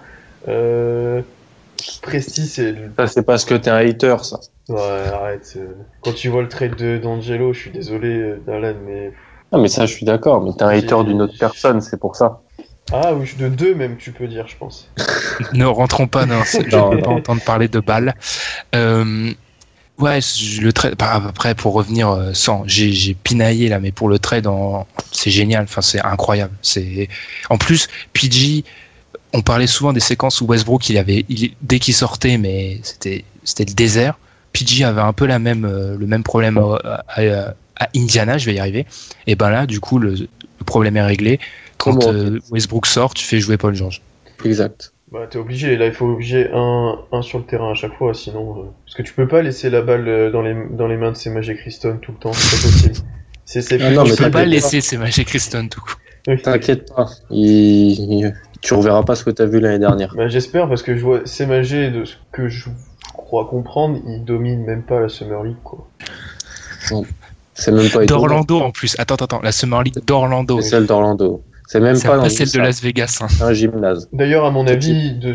il y aura peut-être un ou deux joueurs, euh, notamment dans le profil de poste 4, qui qu'on devrait reprendre de Summer League ou des ligues. De toute façon, le contrat de Semash Christon, il n'est même pas garanti. hein. donc euh, il peut être coupé. euh, Ça, mais ouais, je pense qu'on va récupérer des joueurs qui font la Summer League actuellement, type euh, John Westis ou Dakari Johnson, et qu'on les essaiera. Mais c'est Ça, reste c'est un très vrai, c'est vraiment. euh, Ouais, ça fait rêver. c'est Hein. pas un 4, c'est pas des 4 ça. Puis Zachary Johnson, il est lent comme. Je connais pas Pour assez, je, connais pas assez le pour joueur parce que je pour regarde jouer pas small ball et pour jouer small ball et tout, non, c'est pas trop. Bref, mais toi, vous- je pense que moi, vous allez même pas seulement aller, vous allez trouver un ou deux agents libres qui vont signer pour pas trop cher, je pense. Ou deux, ça deux.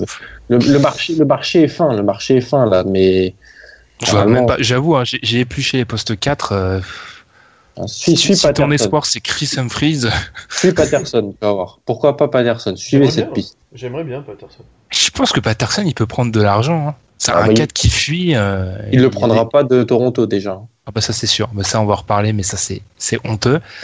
Mais ouais, finalement pour conclure, Paul George c'est génial. Enfin c'est, j'ai rien à dire. Euh, on les classe où du coup? On fera, je, je tease déjà pour euh, dans quelques semaines, mais on fera un épisode Power Ranking spécial. Faut, euh, on- Quand il y aura eu toutes les Ça- signatures, parce que là c'est. un- Ouais, parce que là, là c'est franchement, on est honnête, c'est c'est pas possible. Genre, il y a 15 000 signatures, on peut pas revenir sur chaque signature, donc comme ça, ça permettra de revenir sur les signatures. euh, Peut-être qu'on fera ça en deux épisodes, Est-Ouest, je sais pas encore, mais au moins on pourra revenir sur tout. Ok, si ça se classe où là? Ça va en playoff là. Maintenant, c'est Oh bah oui, l'année dernière on y était, donc euh, je pense que cette année on y sera aussi. Hmm, et ou une fourchette. Moi, j'ai lu, alors j'ai lu jusqu'à 2-3. Ensuite, j'ai lu 5, 6. Coach Nick, qui est le fan ultime de Russell Westbrook, a dit 6. Ce qui me fait quand même légèrement rigoler, parce que 6, je trouve ça un peu pessimiste, même très pessimiste. 4, pourquoi? 4 3, 4, non? 4-5, je pense. Moi je dis il faut jouer, il faut qu'on joue le top 4 et le premier tour à domicile. Ah, faut jouer l'avantage du terrain. Ouais.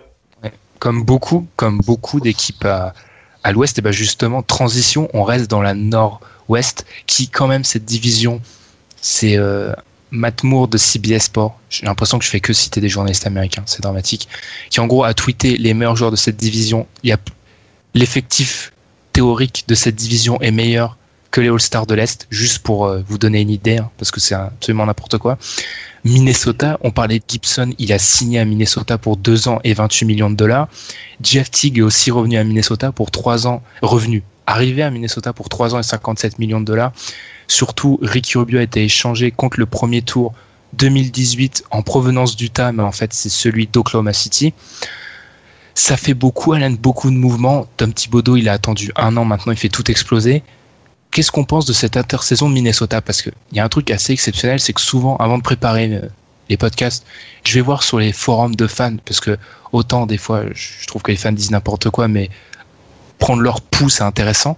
Et j'ai rarement vu une telle distance entre l'analyse des fans de Minnesota qui sont pas fans, mauvais jeu de mots, de ce qui se passe, et où en gros, les gens qui suivent la franchise de l'extérieur, bah, ils trouvent ça génial ce qui se passe. On est. T'as as dit un truc, euh, comme je te dis en off, qui est pour moi résume tout Minnesota. C'est euh, on fait avec cette ossature là, donc les nouveaux Tig, euh, Butler, Gibson, plus Towns, Wiggins, on voit sur deux ans. Et après on, on voit comment comment se dessine le futur. C'est-à-dire que ils ont tradé pour Jimmy Butler, il lui reste deux ans de contrat. Jeff Tig, c'est un, un contrat où la troisième est en option, donc ils peuvent ça peut ne durer que deux ans. Pareil pour Gibson qui a signé deux ans. Tu ramènes ça et dans deux ans, tu vois ce que ça, ce que ça, ce que ça fait. Si ça marche pas, tu handicapes pas tout ton futur et tu pourras toujours donner de l'argent à Towns et Wiggins. Et si ça marche, bah c'est super. Donc euh, je- je- pour moi, l'intersaison de Minnesota et là ce que fait Thibodeau, c'est excellent. Mais vraiment, c'est excellent. Un, un, un A plus alors. Un Ah oui. A plus. Ah, mais oui, aucune, même le trade de Rubio, parce que le trade de Rubio, en gros, il trade Rubio contre le premier tour d'OKC l'année prochaine. Le choix est protégé loterie 2000, en 2018, 2019, 2020. Alors, on ne sait pas si OK- OKC sera probablement pas dans la loterie en 2010. Enfin, ça risque d'être un fin de, ça va être un fin de premier tour contre Rubio. ouais, mais Il voulait Contre- s'en débarrasser pour signer un autre joueur, donc. euh, Après, c'est juste, euh, je me fais l'avocat du diable parce que moi, Rubio, c'est un peu la quintessence de ce que je je m'évertue à expliquer. C'est que tu peux être aussi bon que tu veux. On est en 2017, t'as un, un meneur de jeu, tu shootes pas, au revoir. C'est aussi simple que ça. Je suis désolé, hein, mais Rubio, il fait tout bien sauf shooter. Bah, je suis désolé, bah, on voit sa valeur, quoi. C'est même pas, c'est même quand il est étincelant comme après le All-Star Break, euh, c'est même pas un joueur top 10 euh, à son poste à NBA. Donc voilà, je pense que ça veut tout dire. Euh, bah, j'ai rien à rajouter vu qu'il m'a pris toute ma, ma démonstration avec le plan des deux ans, donc euh, j'ai rien à dire. quoi.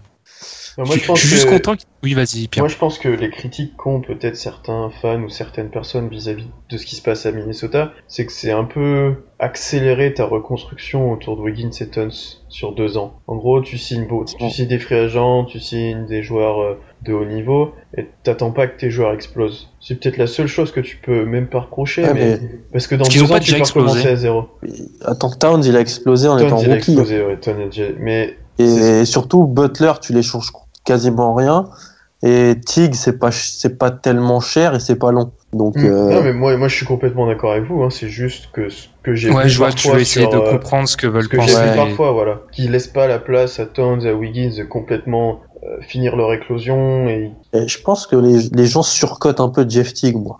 oui, moi, je suis, c'est, c'est le la- presque la moins bonne signature pour moi des de Gibson et du trade de Butler. Euh, C'est que je suis moyen. ah, Ah non, c'est pas que c'est pas une mauvaise signature, c'est que c'est voit Gibson la pire des, des trois. Je le euh, Gibson, toi? Parce que moi, j'aime pas trop le fit de Tig là-bas, en fait. C'est pas, pas que ça, c'est que pour moi, les gens pensent Tig, Atlanta, All-Star. Alors qu'en fait, euh, il a été All-Star comme ça, mais c'est jamais un joueur qui a le niveau All-Star.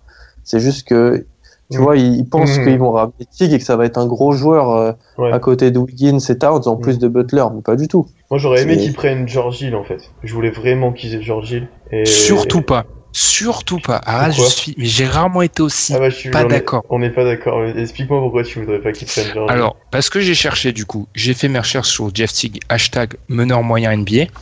et alors, il est intéressant parce qu'il peut jouer sans ballon. Ça, c'est pas, c'est pas ça. En fait, moi, ce que je trouve hyper intéressant, c'est surtout au niveau de, c'est limite hors terme, mais c'est son, ça dure. Les Américains parlent de durabilité. Je sais pas si c'est vraiment Mhm.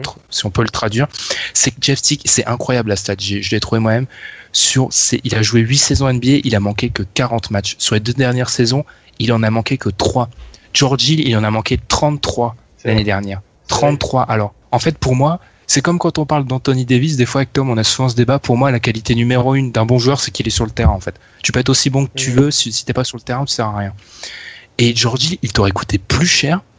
Il- alors certes, c'était peut-être un meilleur fit, Ouais. mais Jeff Teague, euh, en fait, moi, George Hill, j'ai trop peur que, ok, il est- c'est un meilleur joueur, mais il joue jamais. Donc, euh, Bah, c'est qu'en fait, si t'enlèves, enfin, c'est que pour moi, si t'enlèves le côté blessure et le côté, ah, il, euh, il est meilleur, c'est et le clair. côté contrat euh, que qui est dur à anticiper, ça se trouve, euh, ils auraient peut-être pu la, enfin, je sais pas, je peux pas te dire, on va voir combien de George Hill va prendre, mais le fit, je trouvais ça vraiment intéressant si t'as un George Hill en forme et en, euh, je le trouvais vraiment intéressant, quoi. Ça te faisait vraiment un 5 euh, complémentaire et vraiment bien, quoi. Parce que George Hill sans ballon, j'aime bien si aussi. euh. Ouais, non, mais Dieng, euh, Moi, je, moi, Thibodeau a plus là, mais ça va descendre si s'il laisse Dieng dans le 5, hein, parce que c'est pas possible. Là, Dernier petit point pour Jeff équipe, Je te laisserai finir. Il a joué les playoffs toutes, à chaque année, depuis qu'il est en NBA, 8 saisons, il a tout le temps joué les playoffs. Et Ouais. quand tu vas arriver en playoffs avec tes deux joueurs qui vont, parce qu'ils vont probablement faire les playoffs, quand tu vas arriver avec Wiggins et Towns qui ont jamais mis le pied à ce stade de la compétition, avoir des vétérans qui le font et sont habitués à ça, c'est bien. Bon, après, Jeff Teague, il a jamais fait de finale NBA, hein, mais ça reste un mec qui connaît ça. après, il a attention, fait des finales de conf. hein. Ouais. Ouais. Après, je dis pas que c'est une mauvaise signature, hein, je dis juste que Ouais, c'est ouais, celle que j'aime, c'est- c'est celle que j'aime le moins parmi, euh, parce que Gibson, pour l'avoir eu à Oklahoma l'année dernière, il est vraiment intéressant, quoi. Il est peut-être un peu, je sais pas, c'est juste que vous aviez rien. C'est juste que vous aviez rien avant et qu'il a Non, mais tu peux, tu peux le faire jouer 4 ou 5, il peut switcher défensivement. Il y a des séquences l'année dernière en playoff où il défend sur Harden, sur un pic, quoi. C'est un joueur comme ça, de cette taille-là, qui peut avoir cet impact-là, sous Thibodeau, ça, je trouve ça intéressant. Je comprends. Moi, c'est moi, c'est la signature. Alors, Teague, pour moi, c'est pas mal. Surtout le 2 plus 1, en fait. Ça, c'est Mhm. bien. Mhm. Butler, bah, on en a parlé. Butler, c'est un vol. Gibson, en fait, Tom, et je vais reprendre les, les propos du spécialiste français des Grizzlies, il aime pas quand on l'appelle comme ça. Donc, je l'appelle comme ça. En fait, il avait pris Mark Cannon parce que, c'est logique ce qu'il avait fait, il voulait maximiser Towns. Je trouve pas que tu maximises Towns avec Gibson qui peut. Tu maximises. Après, euh, tu pas avec Dieng déjà. Oui, c'est vrai, mais j'ai un peu de mal avec ça. Après Gibson, alors je vois, je sais que Pierre n'était pas d'accord sur ça, mais moi je vois sur Twitter, tout le monde le traite comme un 5. C'est un 4. Enfin, c'est le plus, c'est le C'est 4 parce le plus les- pur qui rend NBA, quoi. Ouais, mais c'est parce que les gens pensent euh, que ça a changé les postes et que euh, tous les 4 deviennent des 5 pour eux. Mais non, Gibson reste un vrai 4 pour moi. Il peut jouer euh, 5 sur quelques, quelques moments, mais c'est c'est un poste 4, Taj Gibson. Il joue 96% de l'année dernière euh, au poste 4. Alors euh, si vous faire changer, puis Mais surtout parce de était à. Oklahoma, à Oklahoma Ouais, ouais. t'avais deux grands, euh, tout, qui t'avais tout le temps Adams ou sur le terrain quasiment, donc. euh, Et là, c'est le même problème. Tu as Towns, Cole Aldrich, on sait pas s'il va être conservé, et t'as Justin Patton, le rookie. T'auras, bon, après c'est un rookie, on sait pas s'il va tant jouer que ça, mais t'auras le même problème en fait. C'est pour ça, Gibson. Après, c'est que deux ans, 14 millions, un contrat de deux ans. À part si le mec fait une saison euh, atroce, il sera toujours échangeable, tradable. euh, contrairement à Dieng, qui, j'ai bien compris, Dieng, contrairement à beaucoup de fans de, de Minnesota qui ont juste euh, un amour infini avec envers Dieng, chez nous, il est pas en odeur de sainteté. Et Ah je pense que, en gros, vous voulez l'échanger, Dieng. Je sais pas, mais déjà, il sort du 5. Ça me semble. Le problème, il t'apporte quoi sur le banc, Dieng, en fait? Oh, ça reste. Alors, on est dur Ah, avec si, lui, si, mais si, ça si, reste. si. Ah, si, si, en sortie de banc, en backup de Towns, une quinzaine de minutes, Ah non, mais solide. je, hein. dis- je dis pas qu'il t'apporte, mais il va t'app- t'apportera pas de scoring. Enfin voilà, si ça restera quand même un joueur de complément, un bon joueur complément, mais c'est pas lui qui sur va. le banc va dynamiter ta seconde unit ou autre. Euh, je dis pas, il a des, il a quand même des qualités, Dieng, mais maintenant, euh, ouais. Et Dieng, un joueur de complément qui vient quand même de signer sa, son extension rentre euh, là actuellement là à 4 ans 62 millions. Hmm. Ça, même dans le nouveau cap, ça fait cher le, le joueur de complément. Mais Surtout je- quand je- drafté, t'as drafté un grand euh, au premier, premier tour. Ouais, c'est l'équipe. et je- J'ai pas de tête comme ça. Je vois pas une équipe qui a autant de grands sous contrat. hein. Il y a, y a tant. T'as quand même Dieng, Gibson, Towns, Aldrich. Ça fait beaucoup. T'as Adrian Payne, mais ils vont pas leur signer probablement. Ça c'est énorme. Hein. Bielitsa, tu le comptes comme un grand bah lui aussi d'ailleurs. Oui, je l'ai oublié. Donc oui, ça en fait. C'est assez énorme. Donc euh, pourquoi pas euh, aller chercher du renfort à l'aile, ça serait pas mal. Mm. Parce que Shabazz, il va. Ça m'étonnerait qu'il soit conservé. hein. Brandon Rush, c'est plus possible. Non, là, c'est de la, non, c'est, c'est plus possible. Et on, c'est quand même un contrat rookie, mais je trouve ça quand même fabuleux que Towns, qui est assurément le meilleur joueur de l'équipe, touche moins que Butler, Teague, Dieng, Gibson, Wiggins et Aldridge. Ça reste quand même une bonne grosse vanne, ces contrats rookies. Merci de, je, je me tape toujours des barres devant les, les, les salariés, les, les, le, faire les salariés cap des équipes quand tu vois que le meilleur joueur de l'équipe est septième mieux me payer. Euh, C'est ça même quand t'as des monstres comme Tons et autres, euh, qui, les mecs qui sont rookies, ils sont déjà limite all-star, donc c'est ça aussi. Ouais, donc, euh, ouais, c'est, Mais Et fond- fallait qu'il reste en fac. Fallait qu'il Il fallait qu'il reste en fac pour, euh, pour, euh, pour euh, un- avoir un jeu encore meilleur. J'avoue, je me dis s'il aurait fait 4 ans de fac, il aurait été vraiment encore plus fort, Tons, quoi. Non, mais il fait 4 ans de fac, le mec, il, s'ennuie. hein. Il, va, il y aurait eu une affaire hors terrain avec Calipari hein, parce qu'il se serait ennuyé. Il aurait torché les Non, mecs. mais euh, Calipari, il l'aurait dégagé. Attends, il a six mecs qui arrivent, il a pas le temps. hein. Lui, il arrive, allez hop, circuler, il y a rien à voir. Et c'est un peu la question depuis le début. Ça joue quoi à Minnesota? La, la semaine dernière, on avait dit ah bah si euh, Chris Paul partait des, des Clippers ou Blake Griffin, en l'occurrence c'est Chris Paul qui est parti, ils avaient peut-être le troisième meilleur duo à l'Ouest. Bah, ils avaient le deuxième meilleur trio, surtout. Oui, euh, oui. Bah, je je l'ai fait dans le mauvais sens, ouais. Deuxième meilleur trio. Ça joue quoi? Ça joue aussi l'avantage du terrain là? Mais att- attends, ça voudrait dire que les Spurs n'auraient pas l'avantage du terrain? Non, ça, ça, Je pense. ça va jouer Oklahoma. entre euh, Houston, Oklahoma, Minnesota et Spurs pour les 2, 3, 4, 5. Moi, je vous l'ai dit, si on voit, je vous l'ai dit, genre il y a 3-4 jours, si on voit euh, vraiment, si on a une vision un peu élargie, il y a bien 6 équipes qui peuvent jouer la deuxième place l'année prochaine à l'Ouest. Mm. Si tu parles, si tu penses que des équipes telles euh, Utah peuvent, euh, euh, Gordon Hayward revient et ils font une saison où personne se blesse, ça peut jouer deux en fait. Il y a 15 000 équipes qui peuvent jouer la deuxième place. Donc Minnesota, je pense que ça joue à un truc comme euh, entre euh, 3 et 7 parce que on, on- ils ont pas encore joué un match ensemble donc ça peut ça peut ne pas marcher. Mm. Mais Bon, ouais, comme quoi la- Ils peuvent espérer l'avantage du terrain, pareil. Hein, Un énorme. Minnesota de retour en playoff. Alors ça, ça Ah fait oui, un là. bail. Bon, ça par contre, Du coup- normalement ils sont en playoff, ça par contre. la, la Northwest, on l'avait hypé il y a un an, on est des précurseurs, je l'ai dit, parce que là c'est la c'est la seule division NBA où tu as 5 équipes qui peuvent faire les playoffs. Euh, C'est quoi cette, Mm. c'est quoi cette division en fait là c'est... Denver, maintenant. On passe Denver. à Denver. Et ben on enchaîne. Denver, la principale signature c'est Paul Millsap, 3 ans, 90 millions de dollars. Et apparemment la troisième année ne serait pas 100% garantie, ce qui en fait un bon contrat. Alan, je sens que quand il s'agit de critiquer des équipes et Denver qui en a déjà pris pour son grade, je, Mm. je me tourne toujours vers toi. Pourquoi Comment ça se passe Comment ça se passe au niveau des postes 4 Parce que Ah bah j'en ai compté 5 On a des, alors, euh, franchement, j'aime ce que fait Denver. Ils ont un de mes joueurs préférés en plus. Vous le savez, Jamal Murray. Mais alors là, on va juste parler d'un truc. Donc, il y a deux semaines à la draft, tu as le choix 13. Tu l'échanges contre Trey Lyles, qui est un poste 4. Tu draftes avec le choix échangé en plus euh, Tyler Lydon, qui est un poste 4. Tu as déjà Darrell Arthur. Tu as déjà, euh, comment il s'appelle l'autre Euh, Kenneth Farid, Kenneth Farid. Et ensuite, Juan Hernan Gomez, Hernan Gomez. Roi Hernan Gomez, sur qui beaucoup de monde est très chaud. Et ensuite, tu signes Pod Millsap. Alors moi, la signature de Millsap, je la trouve franchement bien parce que tu peux me dire tous les postes 4 qu'il y a là, il y en a aucun qui est meilleur que Millsap.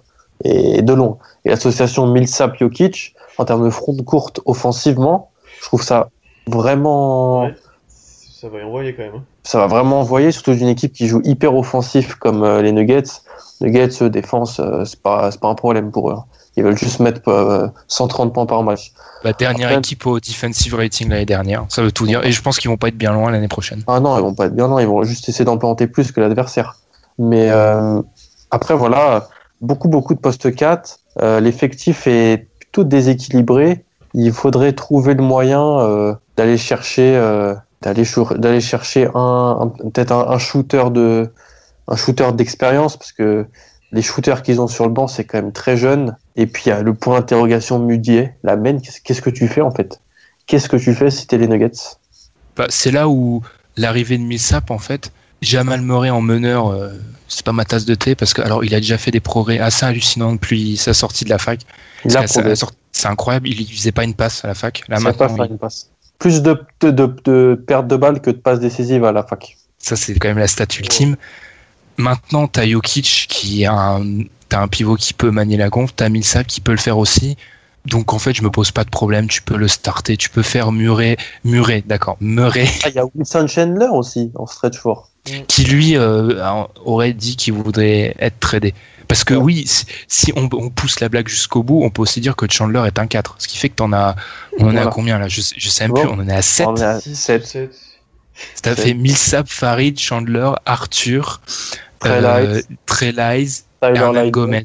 Et ce qui est terrible, c'est qu'il n'y en a aucun qui peut jouer 5 aussi là-dedans. C'est ça, la, la vraie, la vraie blague, elle est là-dedans, c'est que c'est des 4 purs en fait. Oui, c'est ouais. des mecs, ils jouent qu'en 4. Il joue que ça. C'est pour ça qu'il faut qu'on trade avec eux, nous, du côté d'Oklahoma. Ah oui, là, ça serait, là, ça serait pas mal. Tout le monde serait content. Mais autrement, pour ce qui est de l'arrivée de Millsap, l'équipe avait fait une bonne deuxième partie. Enfin, sur la deuxième partie de saison, il s'était vraiment affirmé autour du Jokic.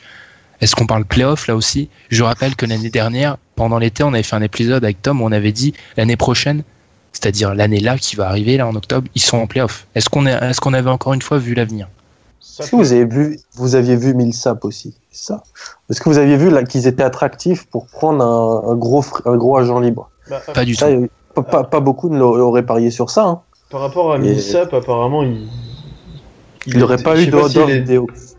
Oui, et puis je sais Les pas s'il est auraient rien. Denver ou autre, mais il avait déjà pas mal de contacts avec. Je sais plus si c'est un pro. Ouais, il, vient de, de il, vient de, Denver. il vient de Louisiane, je crois. Voilà, il vient et de donc- Louisiane. Et de- je sais pas, mais il, apparemment, il y avait beaucoup de chances qu'il signe là-bas. Il avait déjà des contacts, c'était assez pas probable, mais il y avait des chances, quoi. Donc Ça faisait là... une semaine qu'on entendait parler de ça. hein. Hmm. Donc c'est là que tu comprends encore moins euh, ce qu'ils ont fait à la draft et ce que t'as parlé, Alan. Je suis d'accord avec toi. Tu pouvais avoir euh, Donovan Mitchell, qui était un profil qui pouvait être vraiment intéressant pour ton équipe, et tu Hmm. te retrouves avec euh, deux postes 4 en plus. Donc Ah, il va falloir- ouais. Va falloir bouger en fait. C'est ça la clé, il faut bouger. Voilà. faut, Faut bouger attendre le quoi prochain. Le prochain tu move. bouges euh, Ouais. un 4 et un meneur pour avoir euh, soit un autre meneur euh, sur lequel tu peut-être d'expérience plus pour euh, aider Murray, autre que Nelson, et avoir Enfin, un, un poste 3. et un poste un 3, poste- ouais. Un poste enfin, un 2-3, quoi. Je, je pense qu'il faut bouger. Tu Wilson Chandler, tu continues à lui faire confiance en 3, ce qui fait tu bouges Farid et t'essayes Mm. de choper euh, un meneur quoi. Que si tu fais confiance à Murray, Moody, tu peux espérer que ça peut être un backup. T'as Jamir Nelson. Faut pas non plus. Je pense qu'il faut pas non plus tout Non. exploser. Faut pas être alarmiste. Et-. Donc tu Mais- là tu startes Murray, tu startes Je euh, Murray, Murray. à- Ouais, Murray, Murray, Gary. Harris. Murray, Murray, Harris, Harris, Chandler, Millsap, Millsap, Jokic. Ok. C'est bon, Ça c'est met pas mal. 130, ça met, c'est un offensive rating euh, impressionnant, je pense. Et puis il faut, par contre, en tradant, je pense qu'il faut surtout pas, euh, si tu trades, et ils devraient le faire parce qu'ils peuvent pas commencer la saison comme ça, il faut euh, pas choper un contrat qui a de la qui te plombe dans sur 2-3 ans parce qu'il va falloir signer Jokic à un moment, va falloir signer Gary Harris. Enfin, c'est le problème, la problématique des équipes qui ont plein de jeunes, c'est qu'il y arrivé un moment où il y a une date butoir et tu vas devoir re-signer tout le monde. Donc euh, ça va bientôt arriver et il va pas falloir. Mais euh, tu peux pas garder six joueurs du même poste. C'est pas, possible. C'est pas possible. C'est la moitié du, quasiment la moitié d'un- de ce qu'il y a sur une feuille de match. Tu dois, tu- ils doivent en- s'en séparer de deux et encore et encore. Est-ce que Plumlee est encore là l'année prochaine? Je ne préfère même pas aborder ce sujet. Non, mais Plumlee en backup de Jokic, euh, ça Oui. va encore. Oui, c'est pour ça que je demande est-ce qu'il est encore là en backup. backup et tu, tu dois te séparer de. Et je vais le dire, tu dois te séparer de 3 de leur poste 4. Parce que c'est pas possible d'en avoir au moins 4 dans, sur 12. C'est pas possible, qu'est-ce que tu veux faire? Vaut mieux avoir, euh, vaut mieux avoir un meneur en plus et un shooter en plus. Hmm. Après, moi, ce que j'ai dû, ce que ce qui me fait bizarre avec cette équipe, c'est qu'ils ont beaucoup de joueurs. J'ai l'impression qu'ils ont beaucoup de joueurs qui peuvent jouer, mais pas qui sont d'un niveau vraiment élevé. Genre, t'as des joueurs de rotation, mais pas un... Tu vois, t'as pas des mecs qui, qui peuvent porter une équipe, qui peuvent te scorer beaucoup de points, etc. Je Oh si tu- Jokic, vous êtes Ah, dur avec ça, Non, non, non, mais je parle à part, à part Jokic, Ah, à part lui, ouais. Bah, c'est l'arrivée de Millsap. À part Mi- Tim Jokic- Murray, je suis désolé, je suis dans le band, je suis dans le train, mais rejoignez-moi. hein.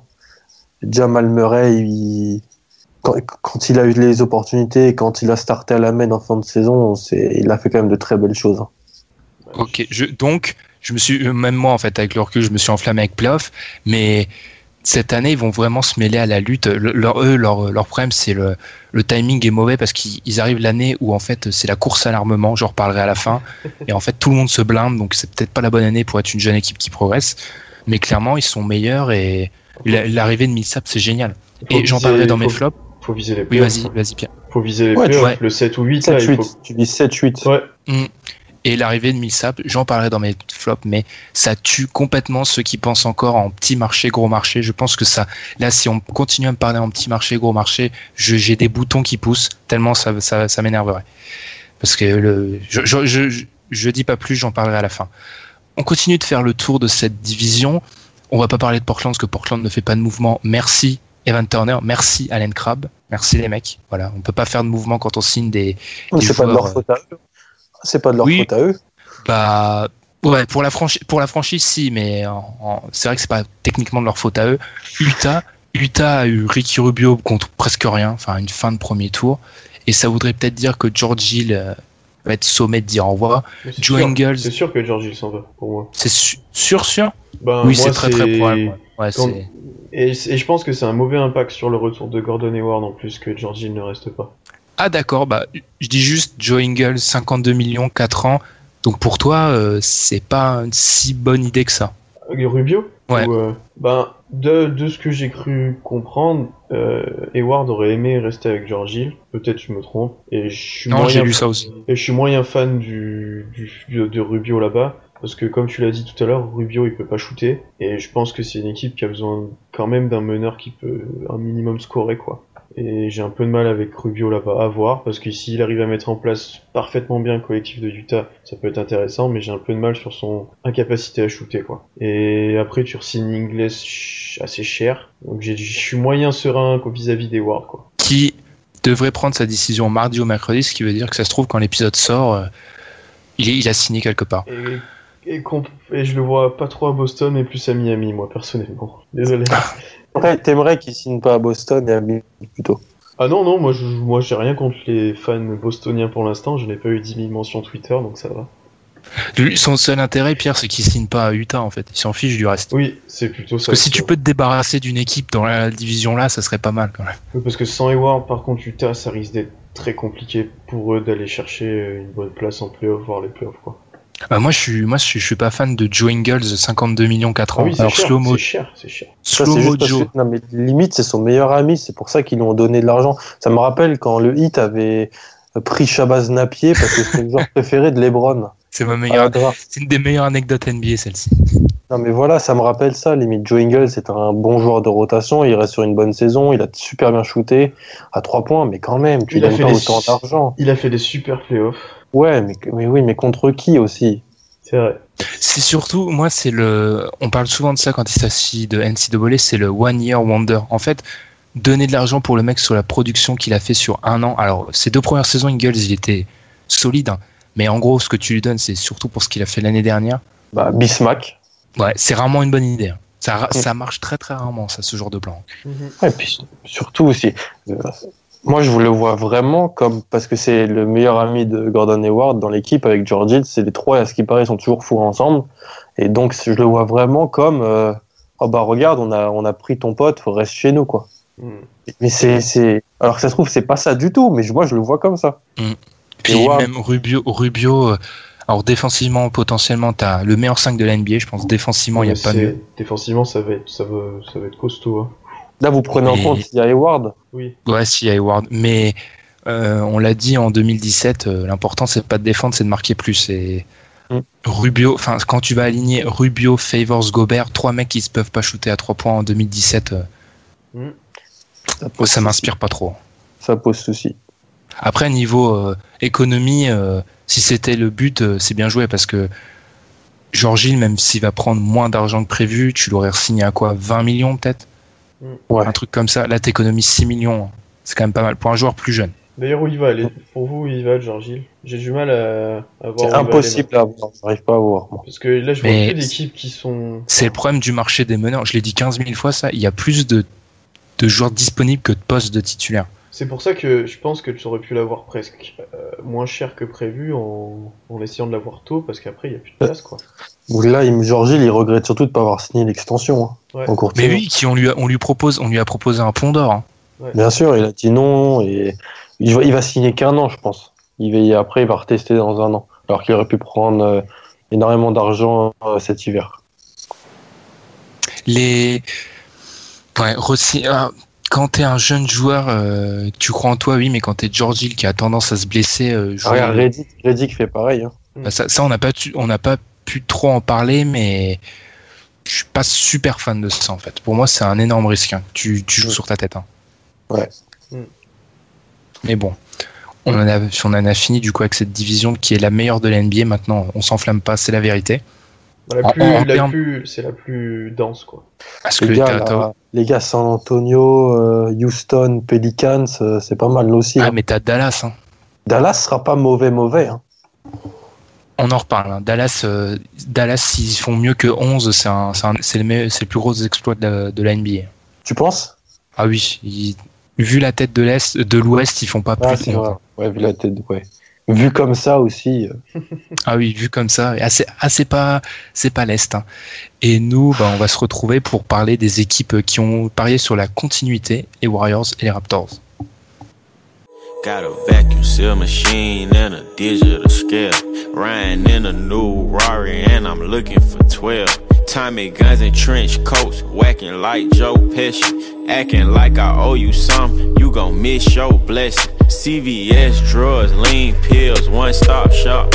I got big, big bullets, that's a one shot Glock. And I fucked your Alors on va finir cet épisode avant les tops et les flops en parlant des équipes qui se sont inscrites dans la continuité en prolongeant leurs principaux éléments. Une continuité qui peut parfois coûter très cher. C'est le cas des Raptors. Je vais griller la priorité, je vais parler des Raptors. On est d'accord, j'ai le droit de le faire vu que je vais les détruire, donc euh, j'ai le droit, non? Les Raptors, on a signé Serge Ibaka, enfin on, ils ont signé Serge Ibaka, parce que le on maintenant est inclus seulement pour les Charlotte Hornets, je précise. Donc on, les Raptors ont signé Ibaka pour 3 ans et 65 millions, Laurie pour 3 ans et 100 millions. Voilà, c'est génial. On continue avec les mêmes éléments d'une équipe qui fait que sous-performer année après année.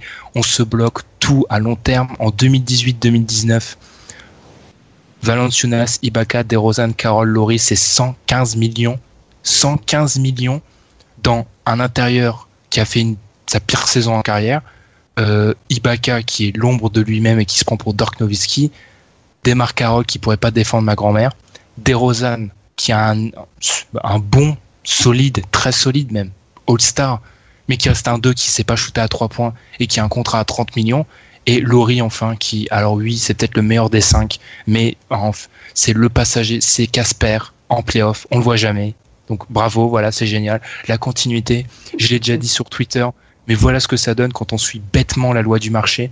Parce que si on regarde bien avec un poil d'intelligence, toutes les équipes, les bonnes équipes NBA, elles ont un point commun, c'est que leurs joueurs sont sous des bons contrats. Les, Cavs, les Browns, bon certes les Browns, tout contrat il serait bon pour lui-même le max. Kevin Love, Kyrie, des bons contrats. Chez les Warriors, il y avait Golden, il y avait Curry pendant longtemps. Il y a Draymond, il y a Clay. Même dans les équipes un peu moins bonnes, les Bucks, je sais pas, je prends, je prends l'exemple des Bucks. Un mec comme Giannis, il est déjà sous-payé par rapport à ce qu'il va devenir. Et non, les, les Raptors, on continue à surpayer. C'est génial, mais c'est parfait, mais c'est- c'est génial. Voilà les Raptors. Alors on va me parler d'une équipe qui a fait les playoffs depuis tant d'années, je m'en fiche. Ils sont arrivés à la fin du cycle, mais voilà, on continue, on continue. C'est ridicule. C'est ridicule, j'ai pas d'autres mots, c'est ridicule. D'où tu mets plus de 20 millions sur la table pour Ibaka? Ouais, moi c'est Ibaka, j'ai vraiment du mal quoi. Parce que. Ouais, c'est Serge Ibaka quoi. C'est un bon joueur, c'est un joueur titulaire, etc. Mais c'est Serge Ibaka. Tu, te coinces pour des années sur Serge Ibaka, un gars qui vieillit. Je ne ferai pas de commentaires sur les rumeurs sur son âge, parce que je trouve ça, je indécent. Mais enfin voilà, c'est un, tu te bloques toute ta franchise pour pas mal d'années pour euh, un système et un effectif et des starters qui, ne enfin, ça fonctionne pas. Ça va en finale de conf sur euh, l'année de- l'année dernière sur des miracles. Cette année, c'était un peu mieux.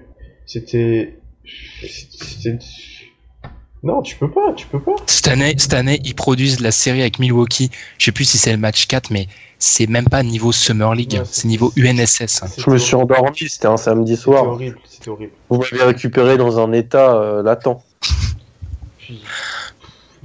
Et Bah, même, même Laurie, je suis désolé, Laurie, plus de 30 millions, non, non, jamais de la vie. C'est pas un top 5 à son poste. Au bout d'un moment, c'est ça, je le dis, suivre la loi du marché. Ah, c'est les prix du marché. Non. C'est au bout d'un moment, les bonnes équipes, elles ont, elles, elles comprennent le marché et c'est les mauvaises équipes qui vont surpayer les joueurs à la free agency. Moi, je crois, je crois encore en démarche. Je pense qu'avec DeRozan, tu peux faire quelque chose encore. C'est quand même un joueur euh, plus, plus, plus, plus que correct, un bon All-Star. Valanciunas, si j'étais, j'aime bien le joueur, mais maintenant c'est plus possible quoi. Il joue jamais, il est, il est pas bon, il est juste pas bon. Puis quand tu vois que Ton Maker, tu dirais que c'est euh, Hakim Olajuwon quand il joue contre les Bucks, c'est- c'est, voilà quoi. Ola, Ola. Oui, j'ai fait à la Et- française, oui. Oui. Et tu, tu surpayes des mecs, t'as aucun mec dans ton effectif qui est top 5 à son poste. Et ce qui a fait là, quoique démarre, peut-être. Bref, Oui, démarre, démarre. Moi, je... ouais, quand tu vois son début de saison, un démarre, c'est quand même, euh, voilà. Ah, mais Moi, les débuts de saison, même de Laurie, ils sont bons. Le problème, c'est qu'en playoff, euh, c'est Donc, là où on juge les, les big dogs, tu vois. C'est là où on juge les, les vrais joueurs. Et ils, ils y sont jamais. Et à long terme, enfin, déjà l'année prochaine, t'as 130 millions dans le cap, t'es 11 millions au-dessus de la taxe pour une équipe de, de bras cassés. Et l'année d'après, de bras pas- cassés. Mais oui, bon, j'exagère, j'exagère. on est à l'aise, Mais- Ben. C'est ça qui est dramatique. Et l'année prochaine, tu pourras pas est- signer. ben, tu pourras pas signer Norman Powell parce que tu n'auras pas l'argent. Tu pourras pas signer Lucas Bébé parce que tu n'auras pas l'argent. Tout ça parce que tu as Norman Powell à 15 millions. Non. Euh, c'est. Pas Norman Powell à c'est- 15 millions, c'est euh... Euh, Demar Carroll à 15 millions. Ah, démarrer Carole, ah, Desmarais Carroll, oui. mon ami. Le, Non, le, mais Le, braqueur, je- le braqueur de banque, on l'appelle. le player, le, le joueur du mois. Mais c'est, mais c'est horrible. Mais c'est horrible. Et le pire, je peux limite comprendre l'envie de continuité, mais pourquoi Mais pourquoi pour... Parce que c'est pas comme si euh, à un moment ils étaient la continuité, ça allait leur apporter quelque chose parce que les Celtics vont être meilleurs l'année prochaine, les Wizards seront meilleurs l'année prochaine. C'est-à-dire qu'ils sont même pas sûrs de faire une finale de conf. hein. Ouais, mais ils vont passer un tour de playoff encore, quoi. Même pas et sûr. encore, et Même pas encore. sûr. Bah... Même pas sur une Ah non. Ah non, s'ils prennent... Ouais, non, non, non, non, non, c'est vrai que s'ils finissent 4... Ah, Ou s'ils prennent une équipe type Hornets, je suis désolé, vu comment euh, ils font passer toutes les équipes pour euh, les, les. Bulls de 98, euh, c'est non, n'importe c'est quoi. vrai, c'est vrai. Je- Ils passeront peut-être pas. S'ils rejouent les, s'ils rejouent les Bucks, euh, Oui, non, non, avec vrai. année d'expérience en plus, peut-être sûrement Jabari, euh, J'ai parlé un peu vite. J'ai parlé un peu vite. C'est vrai qu'ils sont Donc, loin d'être sûrs de passer un tour de playoff. En fait, ils, C'est- ont, ils, ils continuent avec la même chose, mais ils comprennent pas qu'année après année, ils sont de moins en moins bons. En fait, ils ont atteint un pic et ils sont de moins en moins bons Mm. depuis. puis l'immo- mais cet immobilisme là, mais c'est ça, ça m'énerve à un point. Et, et le pire, ça prouve bien que les résultats euh, brut, ça veut rien dire parce que même s'ils font une finale de conf, ça restera, euh, ça restera dans, dans ton futur, mais tu te le tues quoi, tu te le tues avec cette équipe. Pff, bref. Et il y a même pas de truc de plan de deux ans là, parce qu'on pourrait me dire ah oui mais en 2019-2020 t'auras euh, t'auras t'auras pu Carole et t'auras peut-être pu Valanciunas oui mais t'auras toujours Laurie à 35, Ibaka à, en gros 20-23 et t'auras DeRozan à 27. Hmm. Tu te rends compte quand même Tu rends compte quand même des montants qu'on est en train de donner là? C'est surréaliste. Ça fait quoi? Ça fait presque du 80 millions dans ces trois joueurs-là. Pff, j'ai- J'abandonne. On va, on va on enchaîne sur les Warriors hein, parce que j'ai pas envie de m'énerver plus que ça. Les Warriors, eux, ils ont signé Livingstone pour 3 ans et 24 millions, Iguodala pour 3 ans et 48 millions, Curry super extension à 201 millions de dollars sur 5 ans. Les voilà avec 9 joueurs sous contrat pour 99 millions, ce qui est à peu près la totalité, la limite salariale cette année. Sans compter KD et les autres joueurs, ils vont sûrement user des, ils vont sûrement user des d'exceptions. Je vais y arriver. Est-ce que les Wa- Warriors ils s'en sortent si bien que ça J'ai envie de vous demander? Moi, je pense qu'ils s'en sortent bien parce qu'ils gardent leur noyau fort, qu'ils gardent leurs joueurs. Livingstone, j'aime bien. Igodala, j'aime un peu moins parce qu'il est cher. Et Il Godala, est je long, trouve surtout. hors de prime. Il est long surtout, le Oui. contrat. Ouais.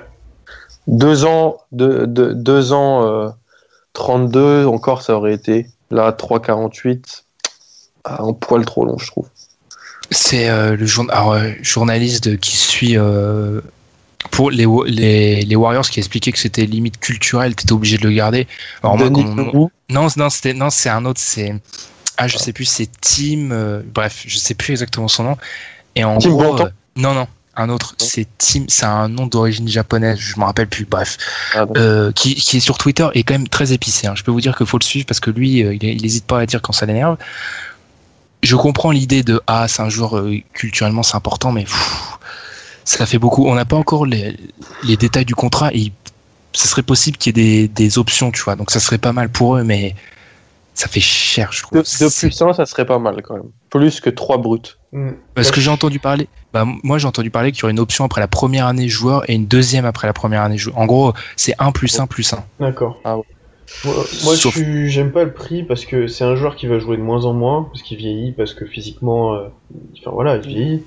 Euh, Il jouera et- des minutes importantes en playoff. Oui, mais quand tu vois que derrière, il va falloir que tu resignes KD et puis plus tard Clay, voire Green, je sais pas. Mako, Mako, ça va arriver beaucoup plus vite hein, qu'on le aussi, pense. hein. Et, et Mako aussi, euh, ouais, je suis moyen fan. C'est trop cher, quoi. Et d'ailleurs, moi, j'aurais, si j'aurais, C'est dur. si, si j'aurais parié, je pensais qu'Igodala partirait d'ailleurs. Ça, c'est- alors ça, bravo à son agent pour les, les Bien trois sûr. jours de, de Les, smoke les screen à nous dire les euh, ah, Ouais, euh, sérieux. il rencontre les Kings et les Spurs. Ouais, il va rencontrer les Spurs, bien sûr, on y a tous cru. Et, et c'est surtout ça, ouais, le problème sur le long terme, parce que tu penses, pour 2019-2020, tu auras Curry à 40 millions, tu auras Draymond à 18, tu auras Iggy qui sera à 14, et tu auras en plus les contrats de Clay Thompson et de KD. Mais tu vas arriver à des montants euh, surréalistes là. Ça va que Draymond, c'est un vol, quoi. Ça va que. C'est vrai que Draymond. Et on retrouve, euh, voilà, merci pour les fans des Raptors. Quand ta clé et quand ta clé l'année prochaine, c'est 10 cette année c'est 17, l'année prochaine c'est 18, et ta Draymond ça fait 16, 17, 18. Voilà quoi. Faut se dire qu'il paye ces deux joueurs-là moins cher que DeRozan et euh, et, et Ibaka. Non, mais il paye, il paye quasiment le prix de, de Laurie. oui, c'est ça. Quasiment. Mais ouais, moi, moi, je suis juste un peu euh, refroidi par le montant de Zigodala. Hein. Livingstone, en plus, qui a signé. Bon, c'est vrai qu'il a une importance un peu moindre maintenant que KD est là, parce que quand euh, Curry n'est pas sur le terrain ou qu'il joue off-ball, c'est plus Durant qu'à la balle. Et Livingstone sans le ballon, c'est pas hyper intéressant. Offensivement, je parle. Mais c'est bien de le ramener à un prix abordable. David West aussi a, a rempli les un an. Euh, les, on sait qu'il peut être important sur certains temps de jeu. Euh, moi, je pense qu'ils vont aller chercher un dernier, un dernier élément. Il faut un poste 5, non? Parce que ils en sont, ils en sont où niveau poste 5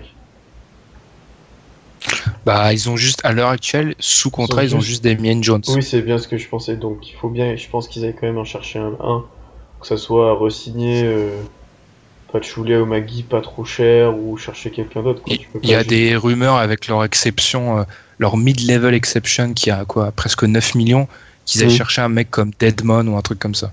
Ouais. Ouais, et puis, et puis peut-être un shooter, un shooter en plus, vu qu'Yann Clark est parti. Ah, vous êtes sérieux Vous voulez rajouter encore des Bah, mecs? apparemment, il, apparemment, il y a des grosses rumeurs euh, sur euh, Monsieur Swaggy. Ils sont sur Nicky hein. Oui, sur Swaggy P qui pourrait venir à Golden State. J'aime pas ça. Et même pourtant, j'aime tout le monde à Golden State, mais Swaggy P, euh, en ils peuvent te passer, ils peuvent te faire passer Swaggy P pour euh, pour Ray Allen s'ils veulent. Il aura que des tirs ouverts et des. c'est- ah, c'est Mm. ça qui est le pire. Après, par rapport à Livingston, je suis peut-être. euh, Ça fait deux... En gros, la troisième année, elle n'est pas garantie, donc ça, c'est du deux ans.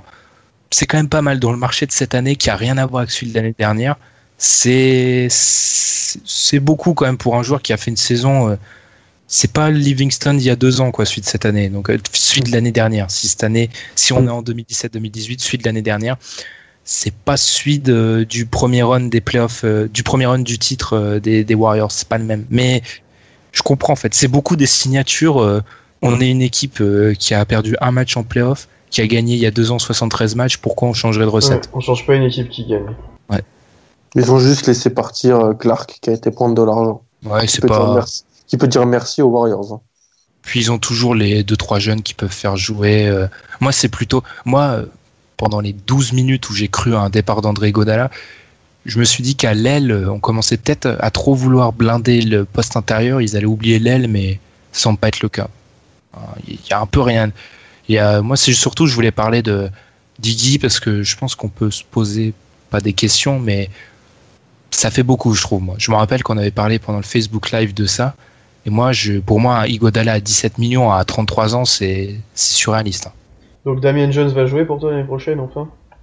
Euh, mon cœur dit oui, ma raison dit très peu. Je, je pense que Kers, il a bien montré un truc, c'est que ces rookies, les, enfin ces jeunes, il les insère par petites touches. Et allez, un petit peu de Damien Jones, mais j'ai peur que dans la rotation, il soit derrière un Kevin Kevin Looney ou Looney, je sais pas, Looney tout Jordan etc. Bell. Jordan Bell. Ah non, mais euh, non, non, non, non, mais les mecs du deuxième tour vont pas lui passer devant aussi. Hein. C'est pas la fête non plus. Et sur ce, oh, là, on va faire un truc qu'on fait jamais d'habitude. C'est qu'on va enchaîner direct, sans pause, par les tops et les flops. Si vous avez rien à rajouter, hein, Non non on, on innove, on innove. Bah, ton top, Pierre, vu qu'on t'a pas écouté depuis longtemps. Ah bah moi c'est facile à deviner qu'est-ce que ça, que- quel sera mon top. C'est Le contrat de Kyle Singler qui court toujours. Oui, notre, notre franchise player, euh, Kyle Zingler, euh, qui a reçu son premier MVP la semaine dernière.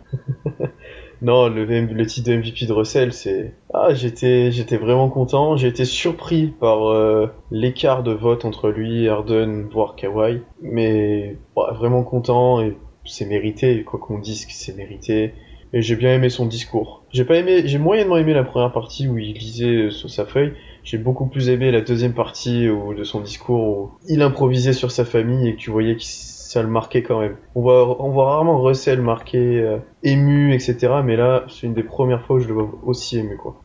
Je peux rien dire parce que j'ai même pas vu cette T'as pas vu, t'as pas vu euh, la, je- je- même le discours, t'as pas Moi vu non plus. Moi non je, devais le regarder, puis j'ai oublié de le regarder. Donc je vais le regarder après, je pense. Bah, il fait une première partie où il a une feuille et il juste il remercie toutes les franchises, etc. Et, enfin, tu vois. Et, Merci euh, les Warriors. Ouais. Merci KD d'être parti. et après, euh, il fait une deuxième partie où là, il parle beaucoup de son frère, il parle de ses parents, et tu vois qu'il est quand même ému, quoi. Donc ça, c'était- ouais, c'était plutôt pas mal. Et d'ailleurs, Oh, Russell il- était très niveau niveau euh, niveau classe, c'était très bien. J'ai vraiment bien aimé comment il était habillé. D'accord, donc on devient. euh, Bon, on, en a parlé, police. on, je- on en a parlé pour la draft euh, avec. euh, c'est Alan, t'en as parlé pour euh, euh, Niki- le français, donc. Euh, Nikina, ouais. Nikina, ouais. Donc, euh, Nilikina, attention, on ne prononce pas le T. Ni- Nilikina. Donc euh, oui, on, maintenant on devient, on, on, on étend notre champ de, de compétences à la mode. De l'analyse, ouais. euh, bah, Alan, ton top. Alors moi, c'est un top un peu, un peu spécial. C'est un, un gros gros top. C'est hors euh, NBA, c'est c'est NFL. C'est un joueur euh, de la plus grande équipe euh, Non, de, mais la, c'est bon là, non, mais c'est n'importe quoi. de, de la National Football League. Un ancien joueur, donc Ryan O'Callaghan. Faut, faut que tous nos auditeurs aillent tapent son nom sur sur Google et aillent voir sa son histoire. Donc c'est un ancien joueur des Patriots de la Nouvelle-Angleterre, mais il a joué aux Chiefs aussi. De Kansas City, c'était un joueur donc de foot qui a rêvé dans une lettre et une interview poignante euh, son homosexualité. C'était à la fin du mois de juin et où il a dit que en fait, euh, pour reprendre ses mots, euh, vu qu'il n'arrivait pas à s'assumer, pour lui le meilleur moyen de passer pour quelqu'un d'hétérosexuel, c'était de jouer un, un sport de donc comme dit de bonhomme. On se met des coups donc le tout le football américain que euh, il était obligé de se cacher, de faire croire à ses coéquipiers qu'il avait une copine et qu'il avait pensé à se tuer. Il avait acheté des médicaments et tout ça. Et donc c'est pour, euh, je sais que le tabou dans le dans les dans le dans les vestiaires de sport c'est c'est un gros sujet et franchement c'est l'interview elle est hyper poignante. C'est la lettre elle est très émouvante donc euh, c'est un gros gros top et en plus il était membre des Patriots en 2007 la plus grande saison de l'histoire du sport américain, où on n'a pas Qui ne perdu se un conclut match pas par un titre. avant de se faire voler sur l'action la plus injuste de l'histoire du sport américain. Donc voilà, le gros top. D'accord. Et ben, c'est un très beau top. hein. C'est bravo. Il faut toujours que je mette ma touche de lourdeur Patriots, mais c'est un très beau top. C'est vrai.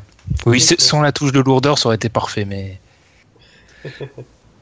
Moi, mon top, bah, j'en ai parlé, c'est la course à l'armement. On pouvait Ouais. avoir peur que les équipes en NBA soient léthargiques après les Warriors en se disant bon bah ils vont gagner pendant 5 ans.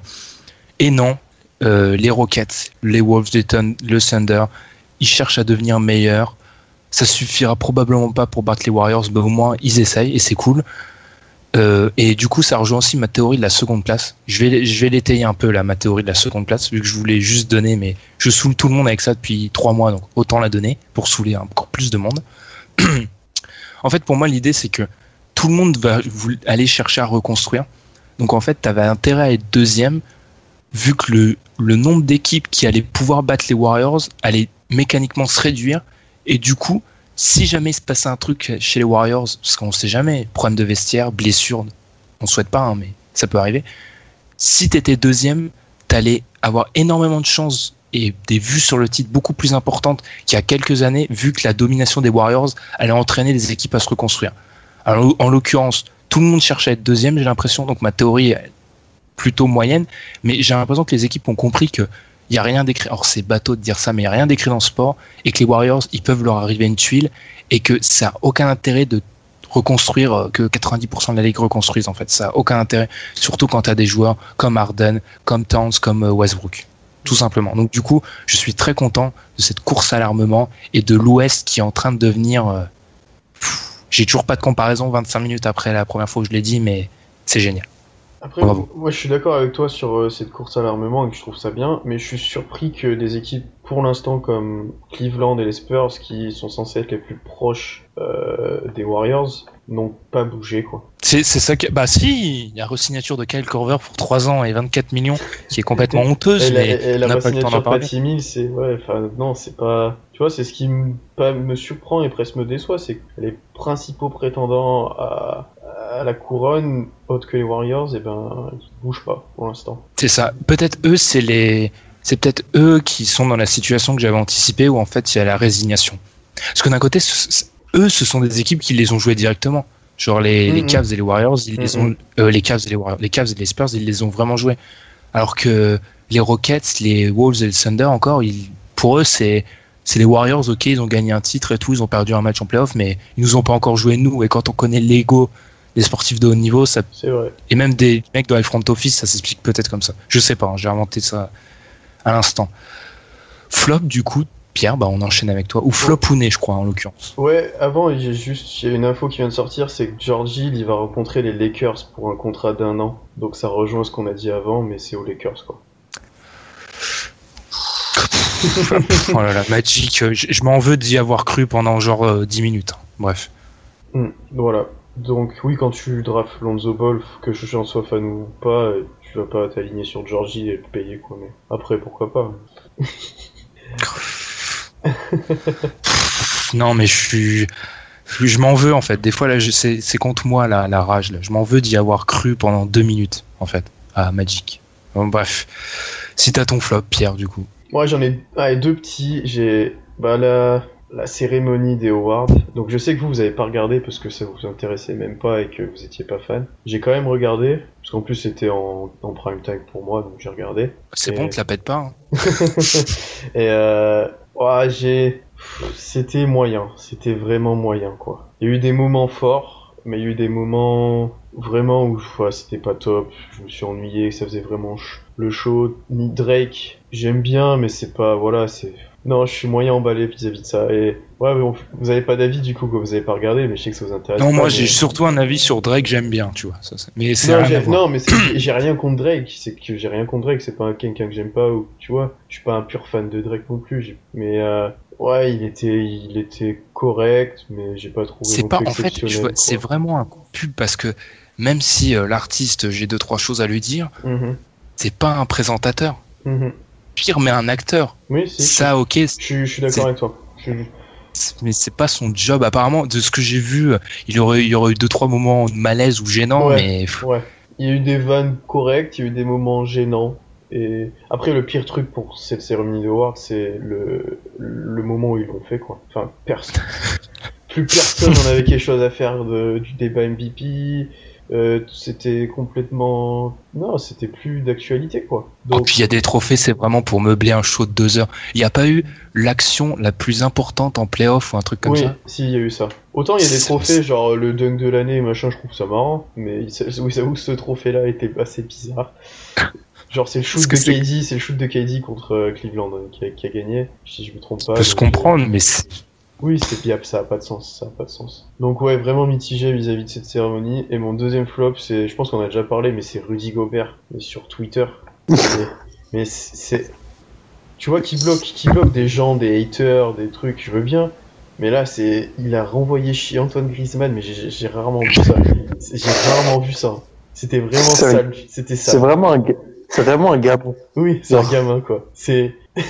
Genre, il y a je sais pas combien. En fait, quand tu regardes après, il y a je sais pas combien de mecs qui parlent NBA en France qui sont bloqués par Rudy Gobert parce qu'ils ont dû dire des trucs, enfin, tu vois. Enfin, c'est vraiment. c'est un gamin, quoi. je suis pas team block, moi, je suis team mute, vous le savez. je bloque pas moi les gens, je les mute. Comme ça, je trouve ça, je trouve ça beaucoup plus intéressant. Euh, ouais, c'est malheureux. Après, euh, je comprends après. euh, en fait, je comprends la réaction de Gobert limite. Ça fait un peu. C'est mal, c'est mal, c'est très mal phrasé, mais ça fait un peu mêle-toi de tes affaires. Et ce qui peut se comprendre d'un côté. Oui, parce que Antoine Griezmann euh, est le. est le gars qui, a- qui est fan de toutes les équipes NBA et de tous les joueurs possibles, tant qu'il peut les rencontrer et qu'il peut aller voir leurs matchs. Ah donc Pierre là il est en mode, euh, je sais pas si c'est les, Oula. si c'est les 7000 km, mais Non, mais en vrai. Il a plus peur de rien là. Un, un vrai, en vrai, j'adore Antoine Griezmann, mais ce qui. Ouais, sais, il y a des, monta- y a montages avec euh, 10, 10 maillots différents. Non, mais niveau NBA, c'est n'importe quoi. C'est-à-dire qu'un jour, il est pour les Warriors avec le maillot des Warriors euh, à la Oracle Arena. Après, il est pour Boston. Après, il rencontre CJ McCollum. Après, il rencontre. Alors, je le comprends parce qu'il profite de. Eric Rose aussi. Ouais, il profite complètement de, du fait qu'il puisse faire ça, etc. Mais du coup, euh, ouais, réclame pas des joueurs euh, comme Boston ou je sais pas quoi. Enfin, c'est assez bizarre, quoi. Bah oui les fans de Boston le font bien assez, euh, le font bien eux-mêmes déjà. Pas besoin de soutien supplémentaire. c'est pas faux. C'est pas faux. Alan, bah en parlant de Boston, Alan ton flop? Ah, euh, c'est pas sur Boston. hein. Euh, on, va pas, on va arrêter de parler de Boston. Si les gens veulent que je parle de Boston, euh, ils iront lire ce que j'ai écrit, ce mon, où j'étais un petit peu au bout du rouleau. hein, donc euh, voilà.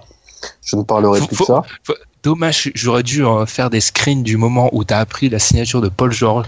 Il y avait cette espèce de sentiment de je défends Daniel jusqu'à la fin, mais il y avait cette rage, mais c'était génial. Il y a- Ouais.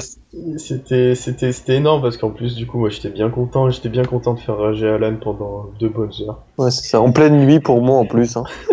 Donc euh, voilà. Non, mon flop, c'est euh, les Cavaliers qui font encore un banc de quarantenaires. C'est-à-dire que là, ils ont signé euh, José Calderon. Bon, encore euh, qui re-signe Corver, ça va. Mais Calderon, non, c'est pas possible. Ça va, Colve- Corver. T'as vu le prix Bah. qu'ils l'ont payé et la longueur, euh, c'est horrible. Ouais, trois ans, trois ans, c'est pas possible déjà. Un an, ça aurait été ok, mais moi, c'est Calderon, non, c'est pas possible.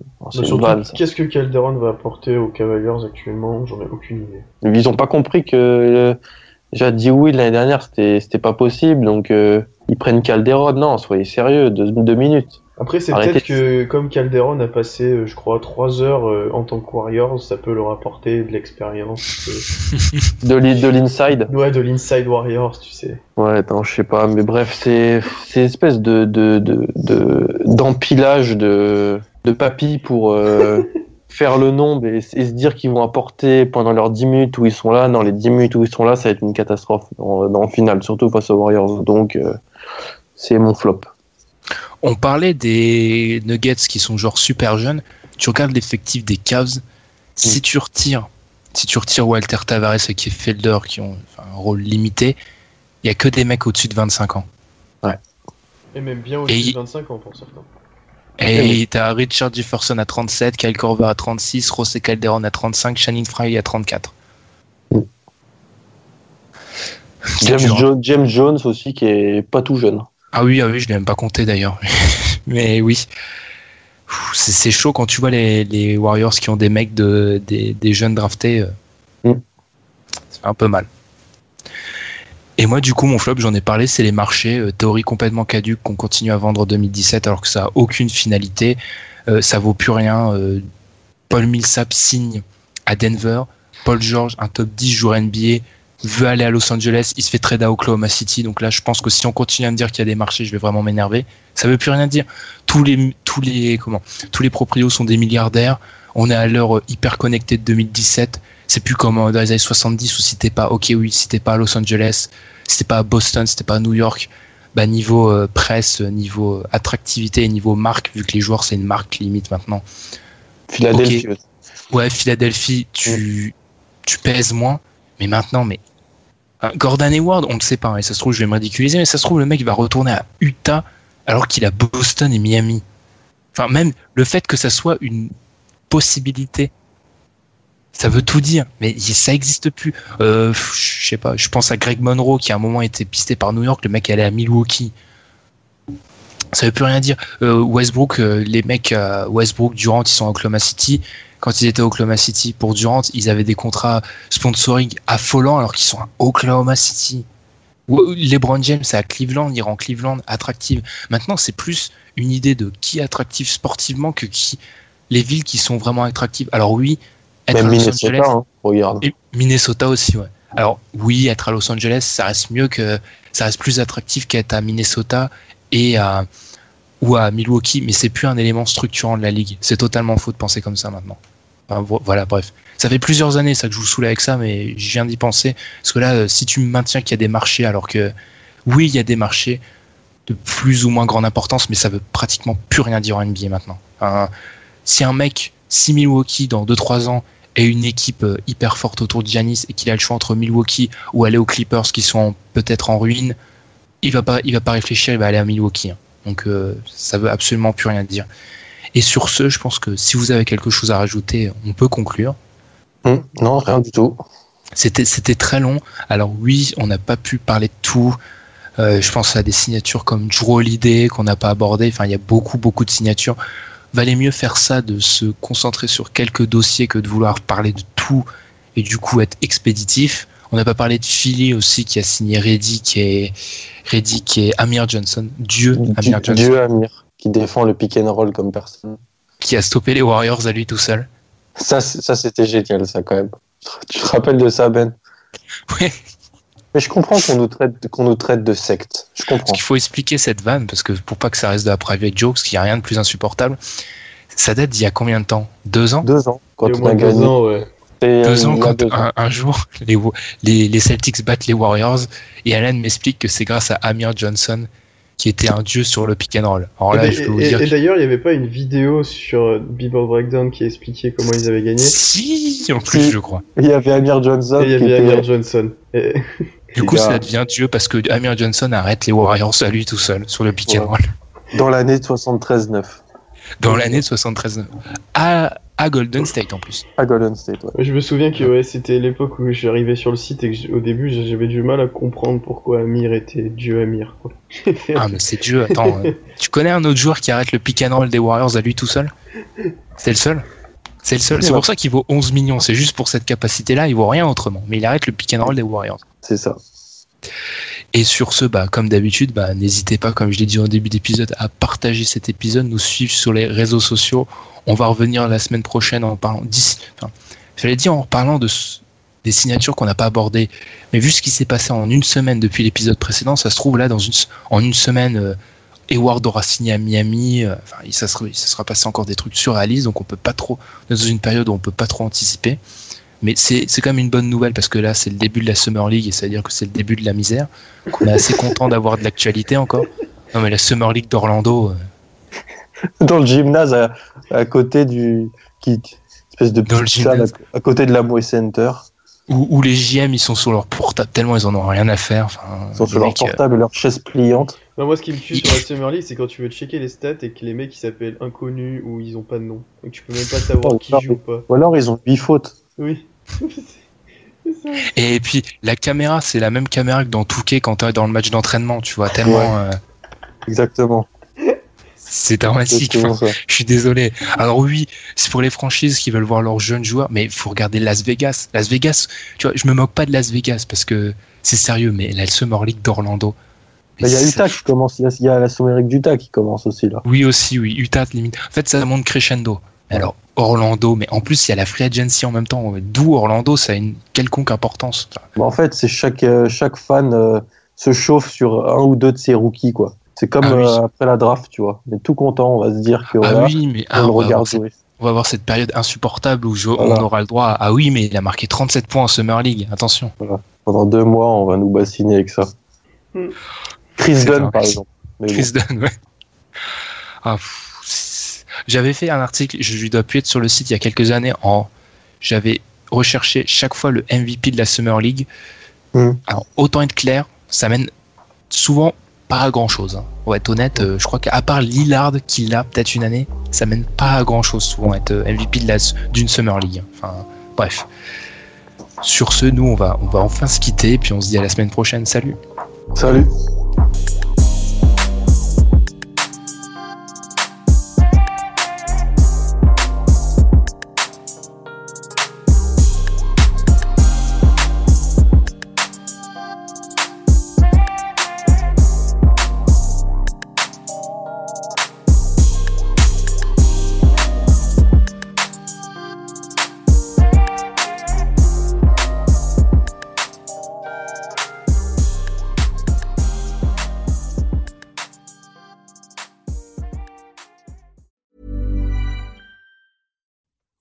Make decisions for your company, you look for the no brainers. And if you have a lot of mailing to do, stamps.com is the ultimate no brainer. It streamlines your processes to make your business more efficient, which makes you less busy. Mail checks, invoices, legal documents, and everything you need to keep your business running with stamps.com. Seamlessly connect with every major marketplace and shopping cart. Schedule package pickups and see your cheapest and fastest shipping options from different carriers with rates up to 89% off USPS and UPS rates. And with the Stamps.com mobile app, you can take care of mailing and shipping wherever you are. Make the same no-brainer decision as over 1 million other businesses with Stamps.com. Sign up with code PROGRAM for a four-week trial, plus free postage and a free digital scale. No long-term commitments or contracts. That's stamps.com. Code program.